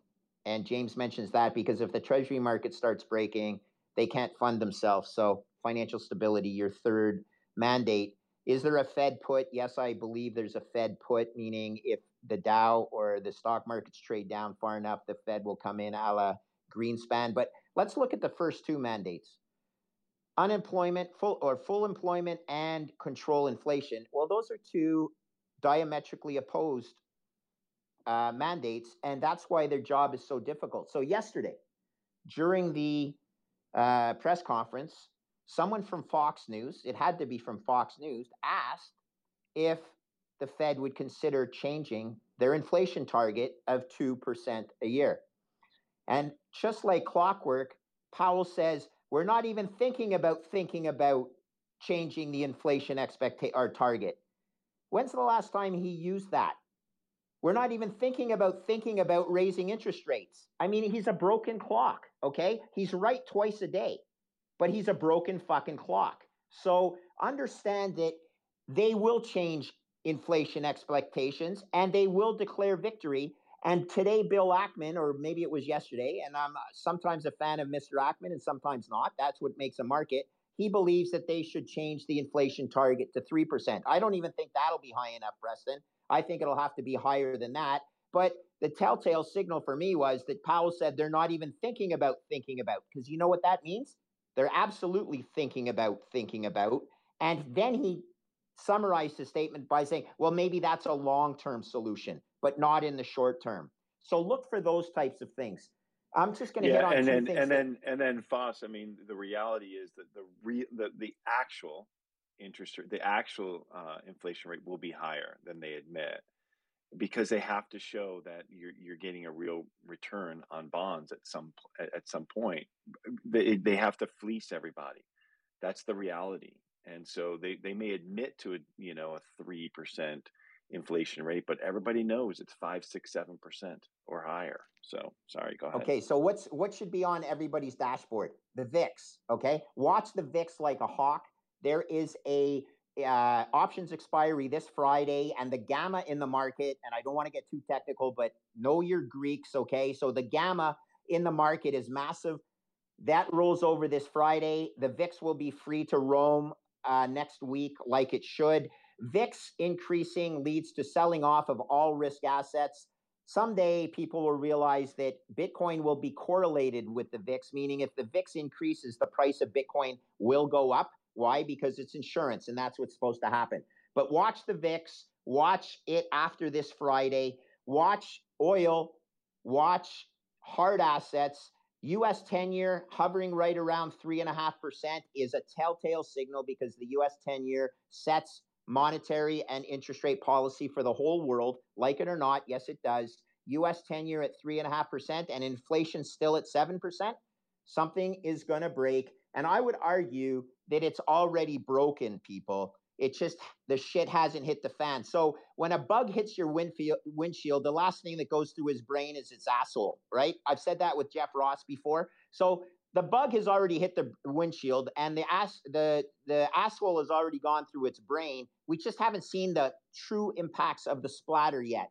And one of those splatters could be Credit Suisse. I hate to point them out again, but a 10 billion market cap for that risk in a global systemically important financial institution, it's those type of things that break that cause the Fed to reverse course. Thanks. Speaking of which, Greg, what's the biggest object on your radar? Is it Credit Suisse? I, would have to say it's the VIX. It always is the VIX. I'm a credit trader, okay? The VIX runs the world. VIX is a measure of risk. I know it's lost on a lot of people, but I watch the VIX like a hawk. It's at very low levels, which is, well, I shouldn't say historically, it's at very low levels from the recent uh, episodes. But here's the funny thing it's wound as tight as a rubber band right now. Everything's bumping up against their 200 day moving averages. And when things break, things move quickly, especially when there's been an options rollover. So the VIX is my focus, but it's somewhat timely because of the big options expiration that's taking place right now. Then, if you want to know another one, the DXY, the Dixie. Watch the strength of the US dollar, which is directly comparable to US 10 year rates, and watch that like a hawk. Thanks. Anyone want to respond to that object? Yeah, I'll, ju- I'll just jump in there because that was awesome, Fawcett. It, it brought back great memories of when you were talking about the the the bee on the windshield, and uh, I think I laughed for about twenty straight minutes after you said that, and you were talking. So so kudos to you with that analogy. Um, to what Foss was saying, and just sort of for people in the audience, I, here's here's how I interpret what happened yesterday with Powell's speech. I think he had two options yesterday. I think he could have chosen dovishness and if he had chosen dovishness and said, you know what, we think we're close to our terminal rate, um, where it's nice to see inflation coming down, blah blah blah. Um, I think we could have seen what what what I call a Fed pause rally. I think I think equities would have caught a bid, uh, and we would have had a nice little rally before facing this recessionary bear market sometime in 2023. But instead, Powell came out and he chose violence. And what do I mean by that? He chose, you know what, we're going to remain hawkish. Look at our plots. We're, we're going to go above 5%. Um, what when he did that, and kind of this goes all the way back to what we were first talking about. The the the yield curve is now fully inverted at the front end, and that's not a good thing. And when the yield curve is fully inverted, basically what he did is he set the mousetrap. So if you guys remember old fashioned mousetraps, right? Those spring loaded things that you set, and it's kind of hard to set and it's kind of freaky because you think it's going to snap and get your finger. Um, basically, the mousetrap is set right now. So the bond market is ready to break. All we need is something to happen. And so it, it may be Credit Suisse, to Foss's point. It may be some country. We don't know what it's going to be. It may be that war escalates somewhere. Some event will happen now at this point that will basically send everything spiraling down and the floor will drop out under risk assets.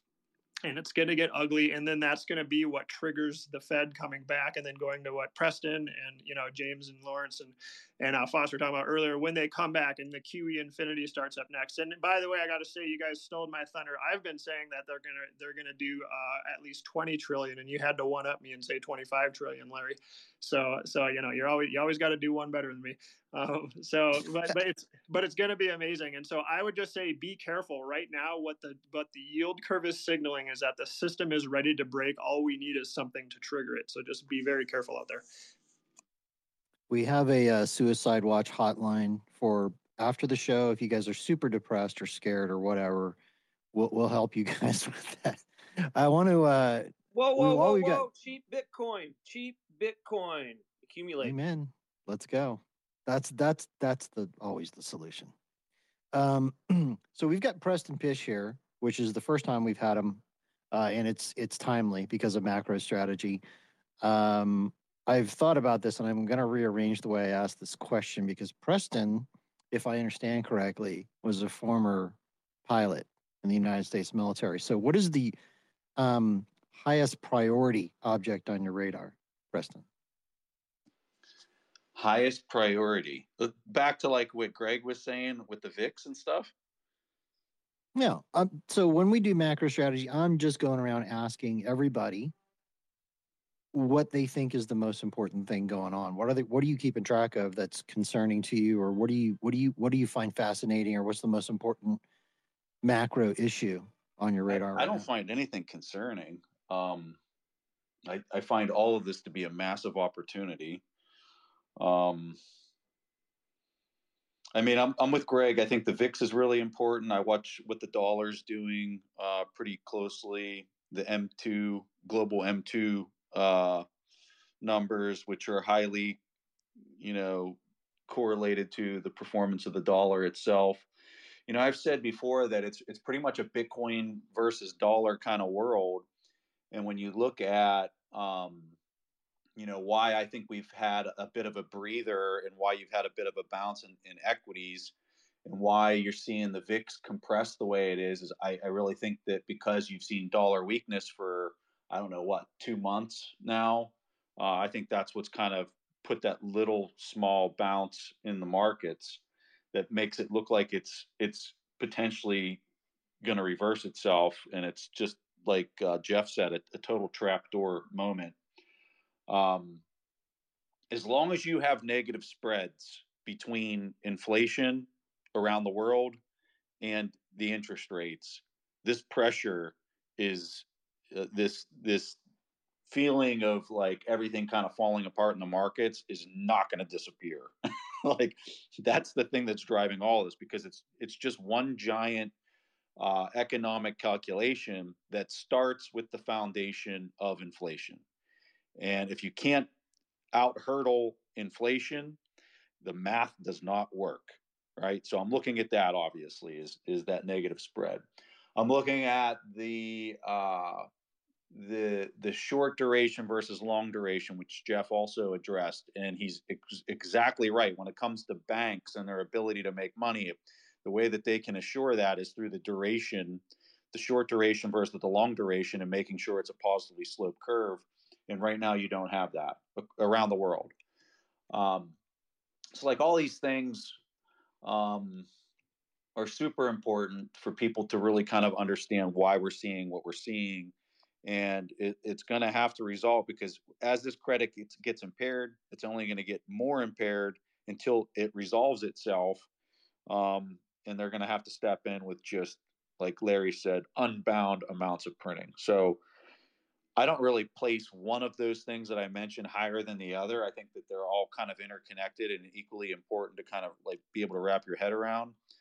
Um, and for people that you know aren't intimately familiar with macro or some of the terminology, I can understand how that just sounds like a bunch of, of garbage. But I would just say that the if I was going to simply describe it, think of like you're in a lazy river and you're trying to go against the current the current's speeding up. It's getting harder for people just to retain their their spot in the lazy river. Instead, they're starting to get pulled with the current, and that current's speeding up. And so it's really hard for somebody when you think of like a profitable business and somebody who's able to outperform in that environment to like actually move up current like a fish. Um, there's there's not too much of that happening in this environment. So that's how I would describe all the gobbledygook that I said up front. And, and if I was going to put it in into like a visual for everybody to really understand, I would describe it the way I did there at the end. And you guys want to respond to that?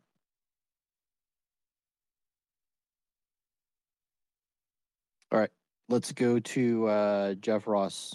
Most important object on your radar right now. Well, I think I just covered it, so I don't want to. I don't want to take over and uh, and just repeat everything. But I think I think the most important thing, besides you know, I, I think volatility is important. I think uh, um, well, lots of things are important, but to me, the most important sign is that the front end of the yield curve is now fully inverted.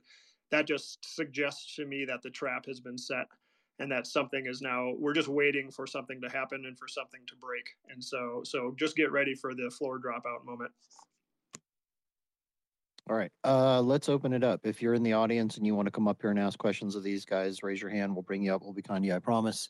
If you want to ask questions in uh, text, you can do that in our Telegram group. That's uh, tm.me, or I'm sorry, it's it's what is it, Jacob?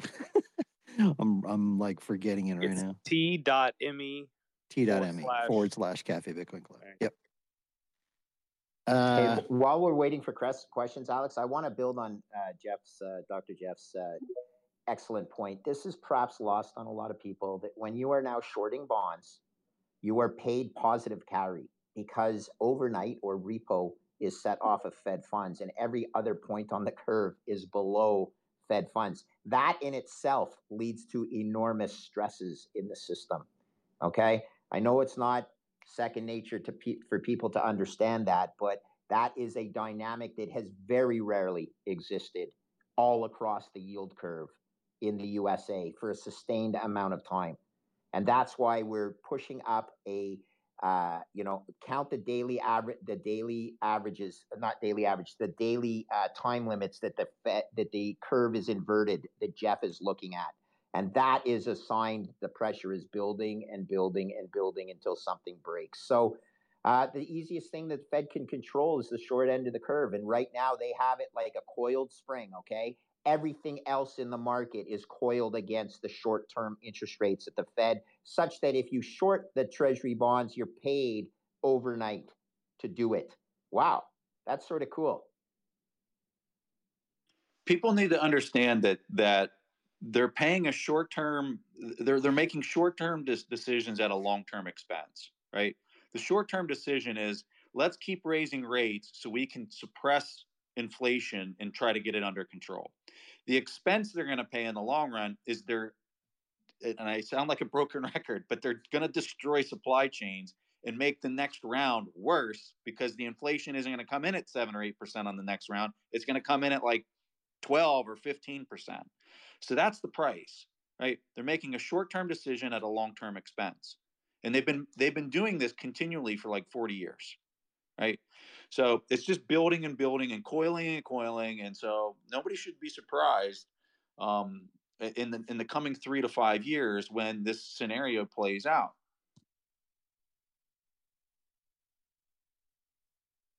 That's pretty spooky. Uh, D, good morning. Hey, good morning, guys. Yeah, thanks for having me on. Thanks uh, for taking questions. Um, obviously, just uh, with a caveat here, no one knows, uh, you know, price action and whatnot. I was just wondering, uh, maybe just Preston, if you like, what what's your outlook for the next, you know, six to six months to a year? Um, you know, are, are we looking at, you know, hopefully, uh, I mean, chop around here? Do you do you expect Bitcoin to go lower? Um, again, it's just you know, no one can predict the price, but um, you know, maybe what's your strategy for buying? Are you a DCA kind of guy? Um, just stuff like that. So, if we were looking at historical precedents of an inverted yield curve, you'd be at like 12 months to 18 months before you would hit a bottom in the stock market based on where our current inversion, how, how deep the inversion is right now. Right. I don't think that the last 40 years are going to necessarily be representative of that timeline. And here's why.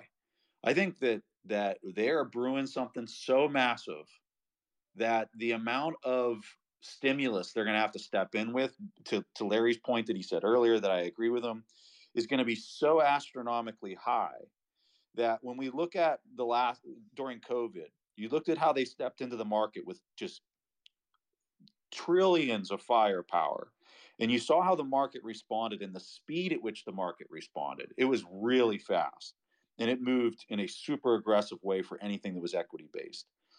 Um, I kind of suspect that you're going to have something break in a spectacular way in the coming six months. Uh, I, I think that's kind of the timeline here.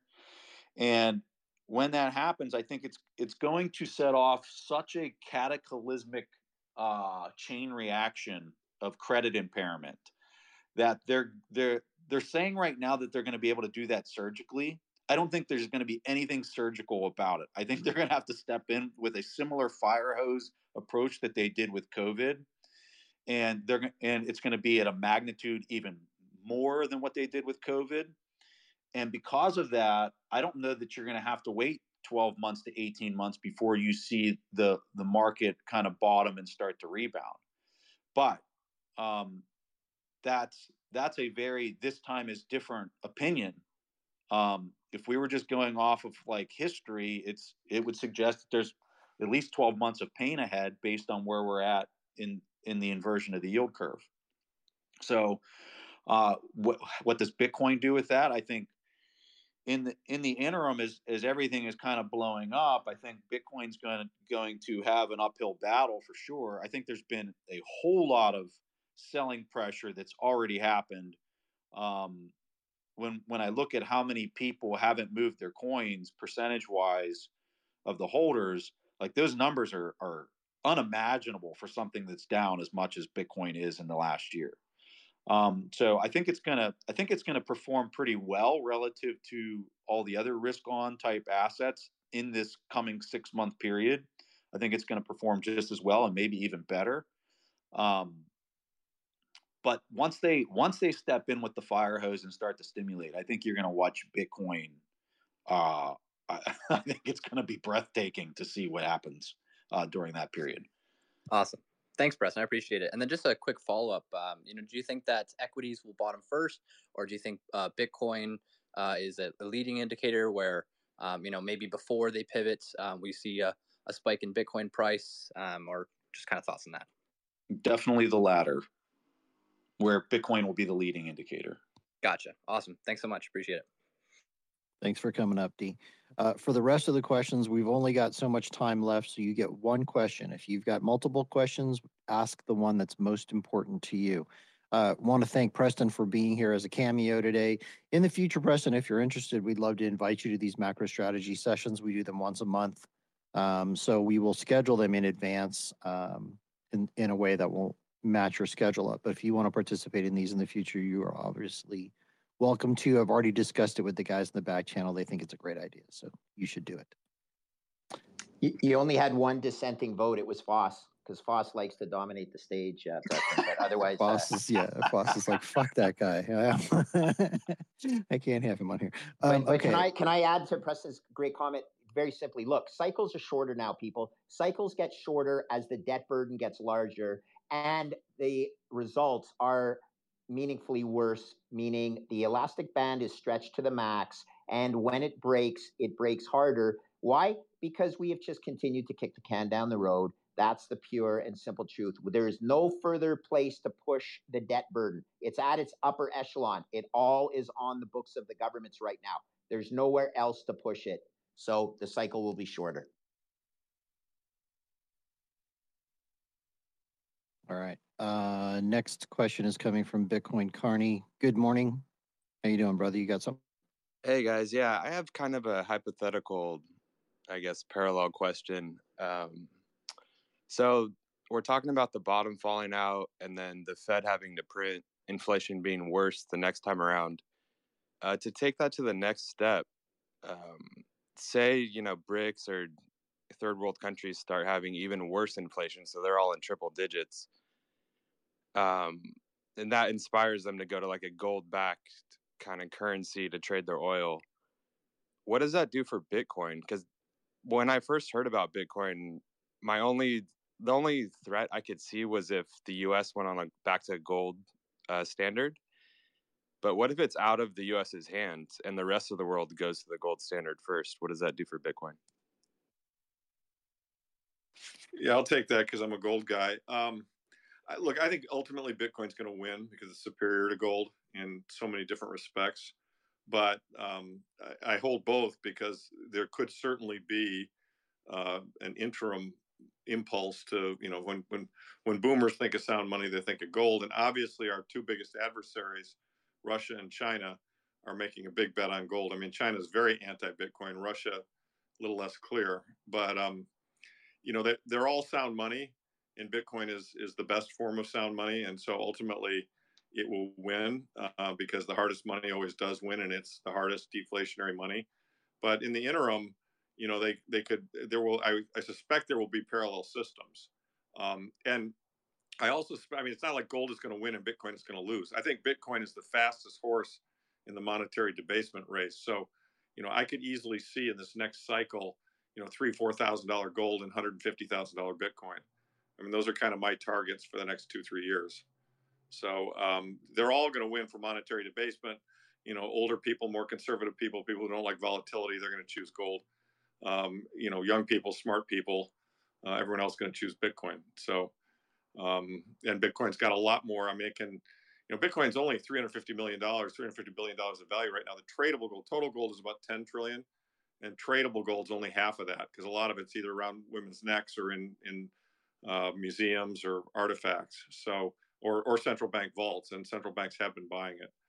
So there's you know we got a couple of parallel systems going on. They're both sound money uh, with differing characteristics. Neither one is good good nor bad. They're they're just different.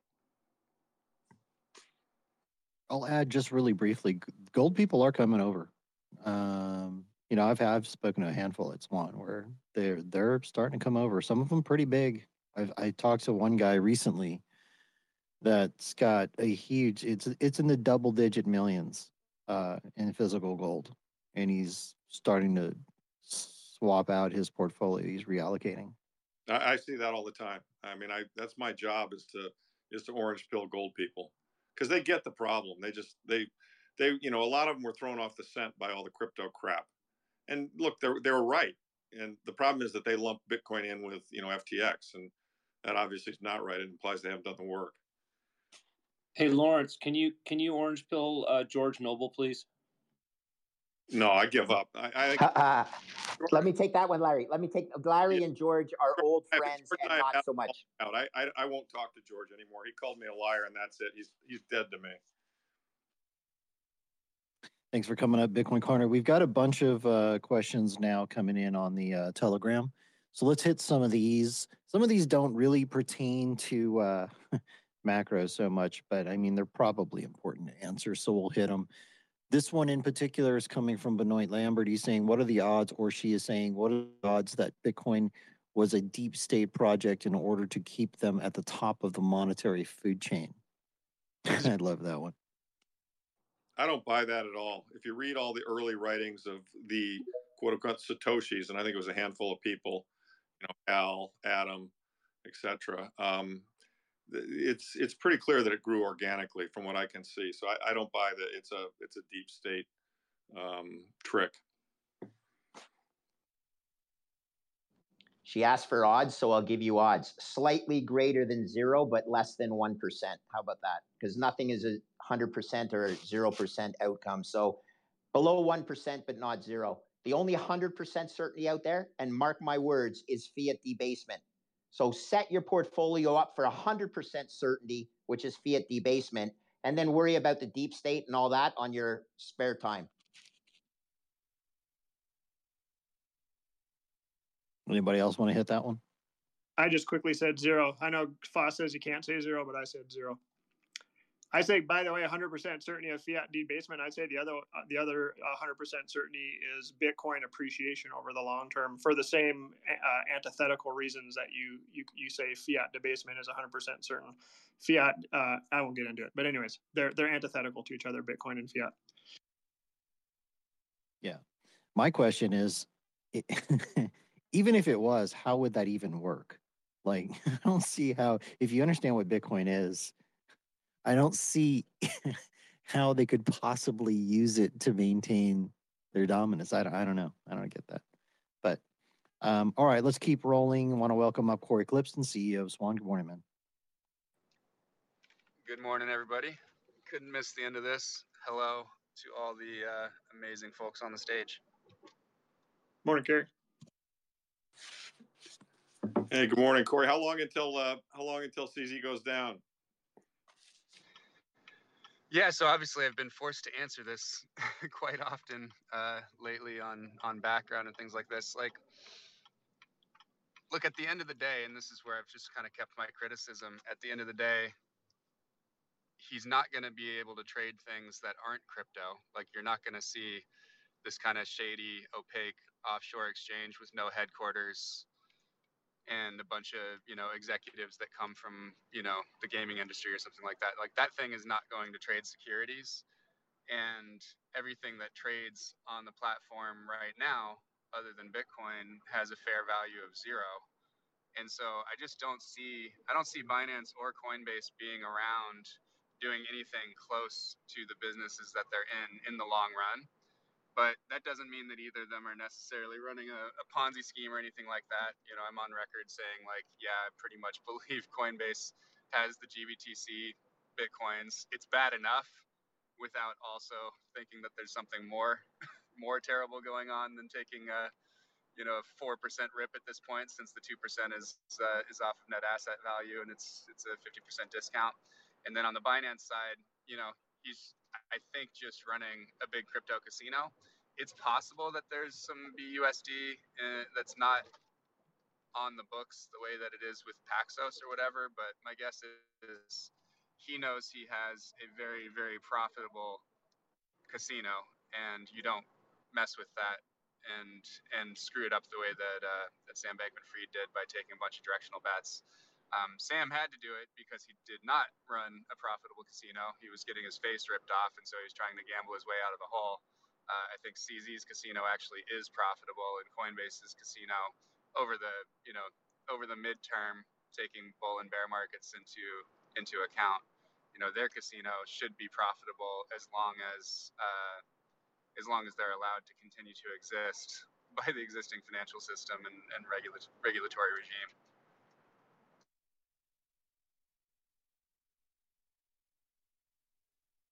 Okay, so we're we're pretty much at the end of the show. We're out of time here. Um, would like to go around and get some closing thoughts from you guys if you'd like to do that, and then we will uh, we'll move to wrap. James, do you have any anything you want to close with? I think we have hit it all. I think uh, you know my closing thoughts are like these guys are saying: just be careful. I think there's some pain to come in the short term in risk assets because, uh, like Greg said and Larry said, the Fed is uh, hell bent on on trying to regain their credibility, but they don't have the the, the way to do it without uh, causing pain. There's just no way around it. So, uh, in the long term, uh, just like these guys, I think your your hard money is your your gold and and your especially your Bitcoin, the best one in in the world, the hardest money out there, are they're going to perform exceedingly well as we expand the money money supply. Going into the end of 23 and, and early 24 is my my best guess. I mean, that's that's a probability analysis that I've done, and and I think it's a high probability. Um, so play your probabilities, be careful, uh, be smart, just accumulate along the way. Uh, but be be aware that there there appears to be some some pain as we uh, grind into a tough recession coming into the first quarter next year. Then all bets are off, and like Larry said, we're we're going to end up printing to the point where your eyeballs melt.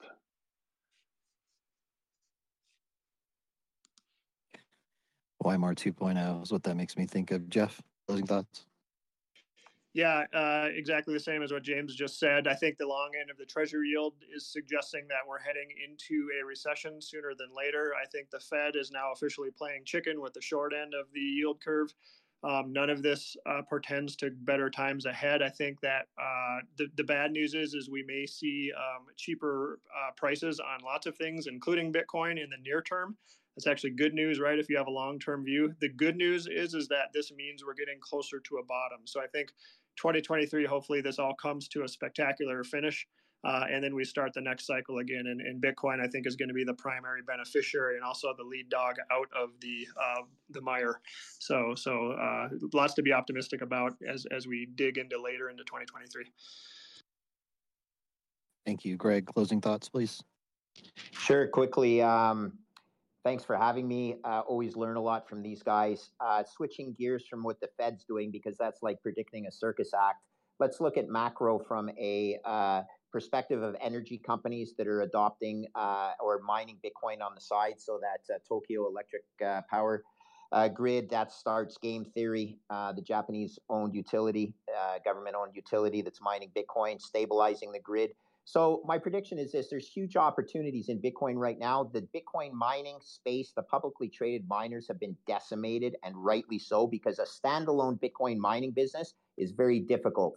You don't control your energy input costs, and you don't control your output revenue because you don't set the price. The market does. So energy companies are going to be the Bitcoin miners of the future. Bitcoin opportunities exist for energy companies Really excited to be part of a platform with James Lavish, uh, Larry Lepard, Mark Moss, of course, Swan Bitcoin, offering a Bitcoin Opportunities Fund, which will take advantage of the beautiful things that are offered up in the Bitcoin ecosystem. Doesn't restrict you from being long the Bitcoin ecosystem. You can also short the TradFi system. That fund has just been launched. Bitcoin Opportunities in partnership with Swan. Want to do it for the kids. Amen. Thank you. Man, I'm really glad you brought that up. Um, next macro strategy next month. I'd love to deep dive that if you guys are prepared to talk about it. Um, all right, so we've had a guest cameo appearance uh, by Preston Pysh. Preston, do you have any uh, closing thoughts? My closing thoughts would be I think people look around the world and they're extremely frustrated because they see corruption and rot everywhere they look if you want to solve that, people feel helpless. They, they feel like they can't do anything in order to solve it, and that, that any action they take actually reinforces the corruption and the and the stupidity that they see in clown world. I would tell you that the easiest way to solve clown world is to suck the monetary energy out of them. And the way you do that is you buy Bitcoin and you take self custody of it. And the reason you take self custody of it is because if there's no Bitcoin on these exchanges, there's nothing that they can they can sell or do about it, and the price is going to go up. And when they compare their world, their their clown world, to this thing that just keeps going up, you're going to literally rob them of their monetary energy to keep this farce alive, right? So, for me, buy Bitcoin, take self custody of it, sleep well at night, knowing there isn't a soul who can take it from you, and uh, it's a it's a really exciting time to be alive really exciting time to be alive so i thanks for uh, letting me just mm-hmm. kind of sit up here and be a part of this well you're coming to the next one let's go i agree with everything he just said get on the damn mission mm. general apart take us home okay so um, i'm going to go out on the limb here i think the bottom is in for all these uh, sound money assets I'm, I'm looking at the charts of gold i'm looking at the charts of silver i'm looking at the charts of bitcoin I'm looking at how the things are starting to break. You know, the whack a moles keep popping up. You know, the the real estate funds being gated, etc. And uh, I think the bottom is in. I think as soon as first quarter, second quarter at the latest, um, it's going to be obvious that something is broken, and the Fed response is going to be massive. and um, this is going to work in an enormously large way. And so I'm I'm with Preston. I I, I echo his sentiments. Um, you know, get on this mission, and uh, you know, I mean, I can't believe that today, recently, I was buying Bitcoin, you know, through Swan at seventeen thousand bucks. I just can't believe it. I was paying seventeen thousand in, in Thanksgiving of 2017, and, uh, and to get a second bite at that apple, wow, it's amazing. So that that's what I would say. Cory, do you have anything before we wrap here?